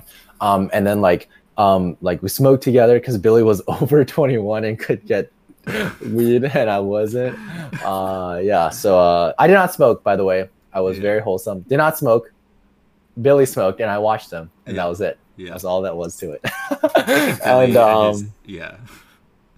And uh yeah so uh, yeah um we were like having fun. I remember having two fakes um and basically like like the fakes did not work. Like i got the fakes just for seattle and the fakes didn't work. And i'm just like really glad like that like billy like stayed like back and we would do stuff instead of going to like clubbing because Yeah. like i couldn't go. Mhm. um and like um yeah like they didn't go. And like we would just like hang out all the time and like so we did so many things like like i don't remember like the time limit of what we did but like some of the things that we did were um we like tina took us to a rave for the first time. I rolled rolled did not roll. I, I it was like a stud. I didn't feel rolling but i went to a rave in vancouver. So we drove up to vancouver met a whole bunch of people.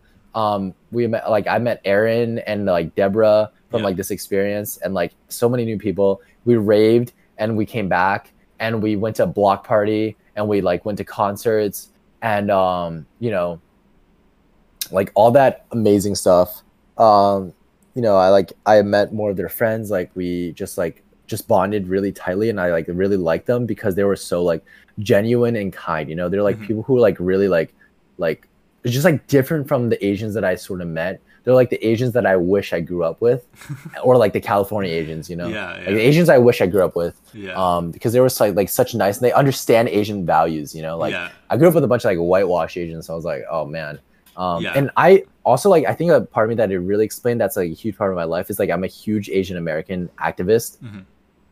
Like I really love promoting Asian activism and like I just No, I- it, like really yeah. entices me. And um, but like I could I guess like in Canada it's like not really as big, so I didn't really talk to those people about it. But Mhm. yeah, like I didn't I could not have had a better summer experience. Like every time I go to back to like Seattle or like the two times I went back, it's so nostalgic. Yeah. Like it's just such an amazing and happy summer that like I was just smiling like every day because I got to see Billy or I got to see Jack or like something happened and like you know like that it was just amazing. Yeah, like, for sure. I made like such and like it was actually through that experience where like I realized like I was so happy with friends that like I Like, realized that like some of my like- friends at Duke were like not really good friends, you know? Mhm. Like some people were just not really good friends because I was so happy with like being with Jack and Billy and like Deborah and Aaron, you know? Yeah. It was just I was just having yeah, it was a really good time. Yeah, Um, and, it was actually like, um, yeah, I, I've like, I mean, just from the same friend group, um, we like, like we always talk about that summer. Just we always like reflect back to like a lot of like the funny moments. Unfortunately, I was I wasn't there that summer um, during the yeah, I don't know what you were doing. oh no, I, I was. Um, uh, I don't even remember. What, I think I was like doing like an internship somewhere else. But anyways, I, I, I, I know like I've like I've heard like these stories a lot, and yeah, it was just like an amazing time for all of you guys, and I was like super happy to like hear about this. I remember that summer afterwards, right, where you know I, I used to room with um I used to like live with Jack and stuff, and yeah, he would be like, oh yeah, we met. you like, live with Jack? yeah, well, uh, I, I lived with Jack before he went to um, before he went to um, Seattle for his internship. Oh, so okay, it was the okay, year okay. before. But but I mean, obviously we, we connected once he came back up. Right. Uh, like I mean, cause, just because we're we're pretty close friends, and yeah, he would be like, oh yeah, we, we met some like pretty cool people in Seattle. Like you know, there's this guy named Ray, and he's like thinking about um coming to visit us during winter break, or like you know, and then uh yeah, and that, that was when you I think what came over and like you you visited Yeah. Vancouver, right? Which is awesome. Yeah. Yeah, and then What- uh yeah, keep going. I just want to say like one thing that like I think I highly like didn't point out Mhm. was that like I think like they like really like Jack and like um Billy really motivated me to I also met David that year too. Mhm. Jack, David, Billy really motivated me to like work harder and like get Facebook and I actually did it because like they were like always there talking about it and Yeah. like um like they they they I, I think like I contribute like 50% of my motivation to get like a really good working at a really good tech company was because of them. No, it's it's it's definitely hundred percent the people that you you kind of vibe with, right? And I, I think like Yeah. similarly, I've actually always been very blessed and fortunate to know these friends as well. And I think like like a- a lot of my life, I I kind of uh, credit that towards just the amount of luck when it comes to just meeting people and making these type of friendships. And and Right. definitely like you know Billy, David, Jack, they're a huge part of that. I think like Cl- Clarence as well. You know, um, someone else who you might not have met yet, but is an amazing. I have not met, yeah. Yeah. I wish I, I I was gonna meet all of you for EDC and I was so fucking excited, but Yeah, fuck yeah. this COVID, man. Yeah. So um, yeah. So I mean, that summer was great, and I I believe uh, you came to visit. Uh, at, at this time, I still haven't like known you yet in person. I, I Yeah. haven't met you yet in person, but um, I've I've definitely like heard your name like go around, and that you're like an awesome person. That you know you're super good looking. Uh, What, dude? Who said, dude? Who said Jack that, man? Yo, I'm told me gonna that. kill him, dude. Jack probably did just to make all the girls run away from me, dude. Yeah. They're gonna, they're gonna- dude. When you increase the girls' expectations, they're gonna be like, "Wait, this guy actually fucking ugly." And then, um, so I remember, yeah, uh, I think a bunch of them they were planning like a Korea trip, and you were gonna be there because I think uh, you were going on exchange, right? Um, to Yeah, yeah. So Yeah. I, I mean, that, that was like a huge experience for you as well. But um, yeah, I, I guess, uh, yeah, you you just you went on like a grad trip with them to um, Korea. Uh, I like the reason why I didn't go is because I actually already did like a grad Korea trip with a few friends like two months before that trip. So, oh, um, dude. yeah, but uh, no, it was like uh like I, I heard like you know you guys had like a lot of fun, um, and everything, and it, it was actually I think you were you were still in um, like you were still on exchange, and it was when um at this time like David Kwong, uh, who I believe you met during the Korea trip. Hmm. Oh, I met David Kwong too. No, I, I met David Kwong in Seattle. Oh, in Seattle. Okay. Yeah, Yeah. yeah. But um, essentially, uh, you know, I, I was planning like a pretty big kind of like a trip uh, to like just around Asia, and then um, because he had like nothing to do, he was like thinking of the same thing, so we kind of like tagged along, and um, essentially. Yeah, this is where I met you uh, for the very first time in person was when you were on exchange in Hong Kong. Yeah, Yeah, and it was like oh my god, I remember this. Dude, I, I remember this so clearly as well because um, I've I've heard stuff about you, right? About like Oh you know, how much Oh, energy dude. and how social you were, and uh, I, I, this I'm putting this at a very like a very nice way, but yeah, like you had like a lot of energy. You were always down to do stuff. You were extremely sociable, and essentially like you you were like kind of like us, like you know what I mean, just Mm-hmm. um like one of the boys. And um, yeah, I remember. Uh, I met up with you because I think you were in contact with uh, David Kwong, and when we met up with you, you were like, "Yo, um, I gotta like," you had to like go like meet up with a friend or something. He's like, "Yo, like come along." And I remember we came along with you, and I think your friend was doing her nails or something, and like, um, Oh, dude, yes. Oh Yeah. my and you were kind of god. like showing us like the I guess like the old HK because this part wasn't part of like the island.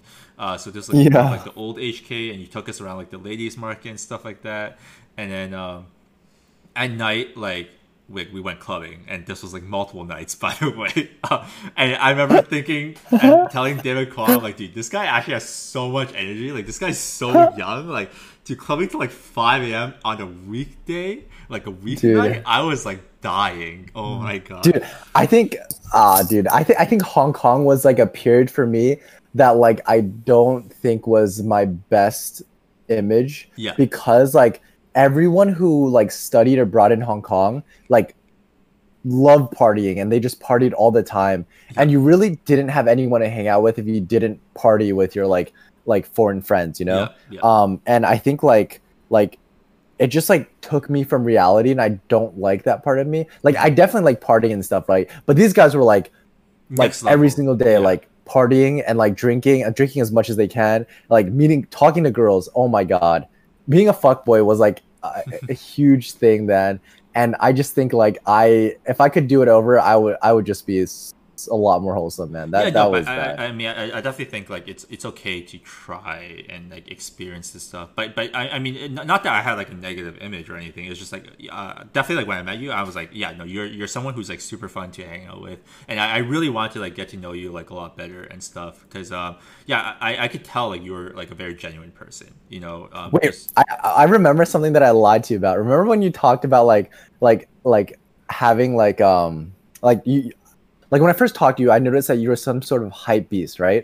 And then Yeah. you talked about like, and then you're like, oh, do you have any? Like you asked me if I had any like like Uh, hype yeah, stuff. yeah, And the things I said, I actually don't have. yeah, no, like I, I, I, yeah. just to try to connect with you. No, no, I was like, it's, "Fuck, no, it- it's fine, it's fine. But it's like, yeah, no, I like, no, that's completely fine. Um, that's kind of how you, like, I mean, I, I study business, so I've definitely said stuff. Like, I- I can relate to to your. yeah position. like i just Yeah. wanted to no I, I didn't want to do business i just wanted to like just show that like i was like connecting with the yeah, no, like, for sure. I- Yeah, oh yeah just No, like but- no, I, but I it's was too awesome. poor to afford hypey stuff yeah, no, no. I mean, it's yeah, it's it's cool. It's cool. Don't worry about it. But um, yeah, I I remember like you know you showing us like.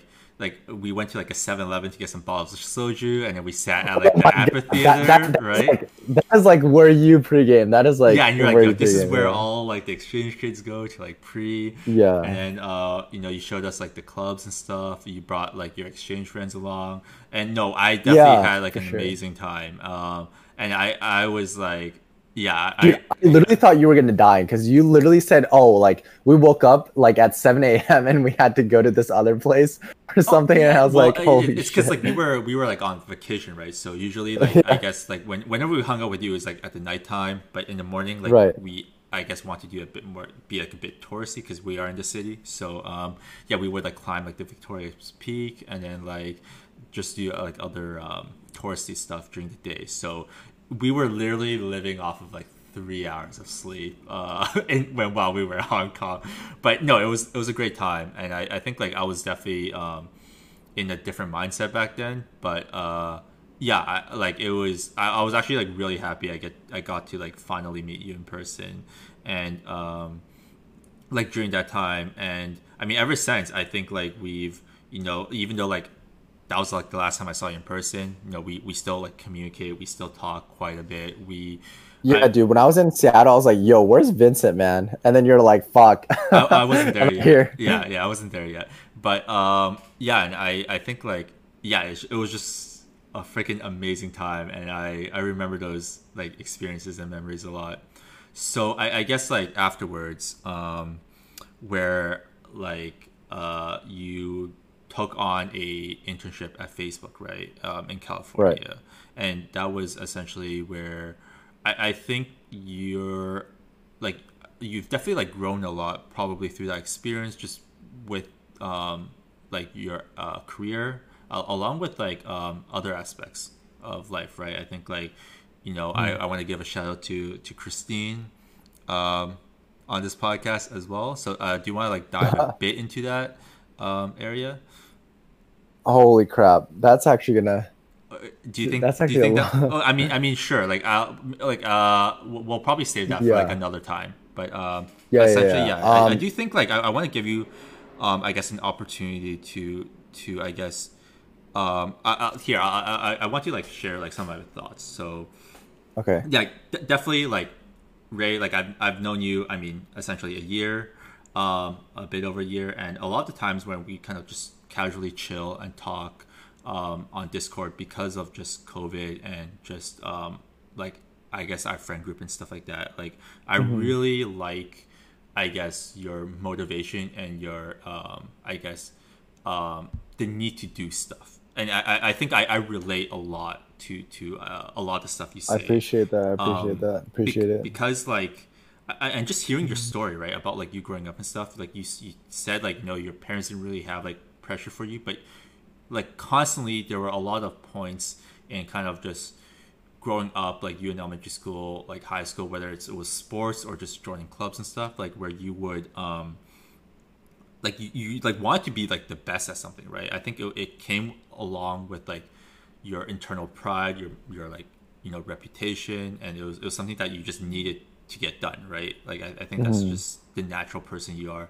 And um yeah there were definitely a lot of times where we would have like deep talks um where you know you and, and something that i relate to a lot is like you know like you know during covid like you feel like you need to do something because you feel like Yeah. it's like never enough you know what i mean Yeah, yeah, yeah you, you yeah. feel like because and i like i can definitely say like yeah throughout like i guess my career and like just a lot of the times where i would like sit in bed and like i would wake up and like fuck I, I feel like i could do more but once i pick up all these like other stuff I always like vent and complain like shit. I'm like doing way too much stuff. You know what I mean? But, but when when like nothing happens, like fuck, I'm like so bored. Like I, I want to do more. And I I think we relate. Dude, that's me, man. That's yeah, me, exactly. I, I feel like we relate so clearly on that aspect. Holy shit. But I I do think like along with like the other guys, right? Like Jack and stuff, like you you definitely like inspire me a lot to like kind of put a lot of like um to, to just get stuff done because I I've definitely like thought about this whole podcast idea for like two years now. And um yeah de- definitely like kind of seeing you um kind of do like your youtube channel and like your other side projects and stuff it, it definitely like nudged me a bit into like this direction where it's like oh i just gotta get this stuff done. So yeah definitely like it was amazing Oh, I appreciate and I, that. I actually like love like you know talking with you and like hanging out with you. Um i do want to I mean, there's a lot more to this story. Like after your whole like Hong Kong exchange and stuff, we could save this for another time. But Yeah, for sure. um, I like you know you're you're you are currently like a recent graduate from Duke University. You're about Mm-hmm. to start your full time job soon in uh, New York City. Mm-hmm. I'm kind of curious, like what is next for you? Um, like besides kind of just your job and stuff. Like, is there anything that you want to try and do uh, something you're like Yeah. thankful for like you know feel free to like give a few shout outs and stuff because we are like pretty long into your story so Well, if you listen to this point of the podcast, then uh, you're probably fucking crazy. I'm just kidding. But um, yeah, like let me see. Um, I get a shout out. Shout out to I think a lot of the people have you know changed and uh, like changed the way that I am today, Mhm. and uh, really like created what kind of person I am. And um, I think talking about like I don't want to give specific shout outs to people because like I would feel bad about giving other people Yeah, not, yeah, not shout yeah, out to like hard. almost shout out to like a lot of people in my life really um um but i think like for my path like i think my dream is to be a ceo and i think like i'm going to use computer science as a medium to become a ceo i think i'm one of those people who doesn't really really enjoy coding. I love code i like coding um, but i don't think it's going to be something that i can do for the rest of my life. And i'm going to try to do like you know one day go into like managing people and um you know that's that's what i think i i can do best. And but for right now like like start with uh working at facebook. You know i'm already super happy. And uh i'm a very ambitious person and people are like telling me like oh like if you're a very ambitious person you will never be happy with where you're at. The problem is i'm happy where i am. I'm really happy but i can still do more you know? Yeah. I can still strive for more and then that g- gets me more happiness you know? Yeah no for sure and i, I think like um, in a similar mindset actually where I, I, I do feel like um, like I, I'm always like super happy and proud and generally like satisfying to see you know like the people in our friend group um, kind of succeed at what they want to achieve and um, I kind of have this like I've only like told like one of my friends this um, he's doing investment banking, and I, I just thought it was a super cool idea. If you know in the future, you know we um, kind of establish like not really like a VC, but essentially like a committee where we could give back to the community a bit more. Yeah, that'd be Um, insane. Like whether it's That'd be like, so like cool. some sort of like CEO board, because you know all of us have just crazy like VP positions later on. I don't know. It would just you know, and it's like we all like live in like uh we all have houses on like the same street and stuff. And it's Oh my God. it's, you know, it's like one of those like dreams. we like, all can get a vacation house and like just like chill together, you know? Yeah, it's like And it's, be like looking back. like that's that'd be life. so like, You know what I insane. mean? It's like you know you share these type of moments with the people that matter the most, and um, Yeah. I like I I guess like another thing is um I'm kind of curious now that you've kind of like uh, met all of like us Canadians, you know, people who grew up from Vancouver. Um, Dude, I love Canadians, man. Holy crap. Canadian, Chinese, Canadian, Korean, Canadian, Taiwanese, Canadian, um, Japanese. Like all, all of you Canadian Asians are like so nice and like amazing, and I like fuck with all of you guys. Like dead ass. Like I haven't. I mean, I, I really haven't met someone that I didn't really fuck with from Canada. I met so many Asians that like are just not really my type, yeah, in uh, America, but like from Canada, like you guys are so nice. You guys are so awesome. Um, thanks for inventing ABGs. I'm just kidding. Um, thanks for just being awesome. Like, yeah, like, I, yeah. Hopefully, really- you know that uh, UBC is not Berkeley. You know that. yo, uh, UBC is not that- that- Berkeley. you know, there's some pretty cool people that come from UBC is better than Berkeley, for sure. I should have applied to UBC. but um yeah no for sure and um I, I i think like you know like all of us we we definitely have plans to uh visit you in new york i i think like a few of us are like actually like considering it you know this upcoming winter No, Uh, if you guys don't visit me, I'm visiting you. So like, no no, no I, one I, i'm way out of actually gonna i'm actually gonna visit you guys like i sorry you um when when you're I visit. York. I think like in order to keep in contact, since you guys, I should have just fucking gone to Seattle. I don't know why the fuck I chose, but like in order to keep in contact, I'm like like every year like going twice Oh, to Seattle. no, no, you know? uh, like- that's what I've been doing in the past. Um, before like because I went to like I went to see Jack, and then I went twice already to Seattle. Lived with Billy. yeah I, I've lived with Billy's old house. Lived with Billy's new house. yeah Um, yeah. So No, I will definitely we, go we as much as I can. Like, um, like yeah, I'm a huge fan of you, and I, I think like for sure, like we are gonna have a lot of like memories together just in the future, Dude. right? Like, For sure, man. I, I can't wait, dude. I'm excited. Get me the fuck out of this quarantine so I can see you guys again. Fuck this shit. sure. But um, yeah, I, I guess we're like kind of like almost at the two hour mark, which is the longest podcast, and we there's still so much we haven't covered. So we'll we'll, we'll like definitely have you on again to like discuss the next like I guess the other stuff. But um, Yeah, for sure. do you want to like I don't know plug your yourself, your YouTube channel, stuff like that? I, I, I think this was actually like one. Of, it was super interesting just hearing about how you grew up because um, a lot of the people that I've talked to before, I mean, we're kind of from the same city, so I it was very easy for me to gauge like their lifestyle and stuff because we grew up in the same environment. But for you, like it was it was inspiring and also like eye opening to see like your experience, um, kind of growing Oh, up. thank you. Appreciate it. So yeah, um yeah let me like i do have a i do have a youtube channel it's called at code ray that it took me a while to think of the name after asking vincent too and a lot of other people should i should name my youtube channel Yeah. but uh yeah i have that and um you can follow me on instagram at the code ray or twitter at the code ray um but yeah shout out to my mom and my dad for uh bringing me to life and to all my friends who have been with me through this journey and to vincent for hosting this amazing podcast I'm actually gonna listen back to this, and oh my god, I actually like love some of your stories so much. But uh, yeah, we gotta end this somewhere. So uh, yeah, thank you everyone who've actually just listened to this for for like the past two hours, and Yeah. uh, we'll have Ray on again to explain a bit more on like I guess the current state and like the deeper side of like the career stuff. That that itself is gonna be like extremely long topic. Yeah, for sure.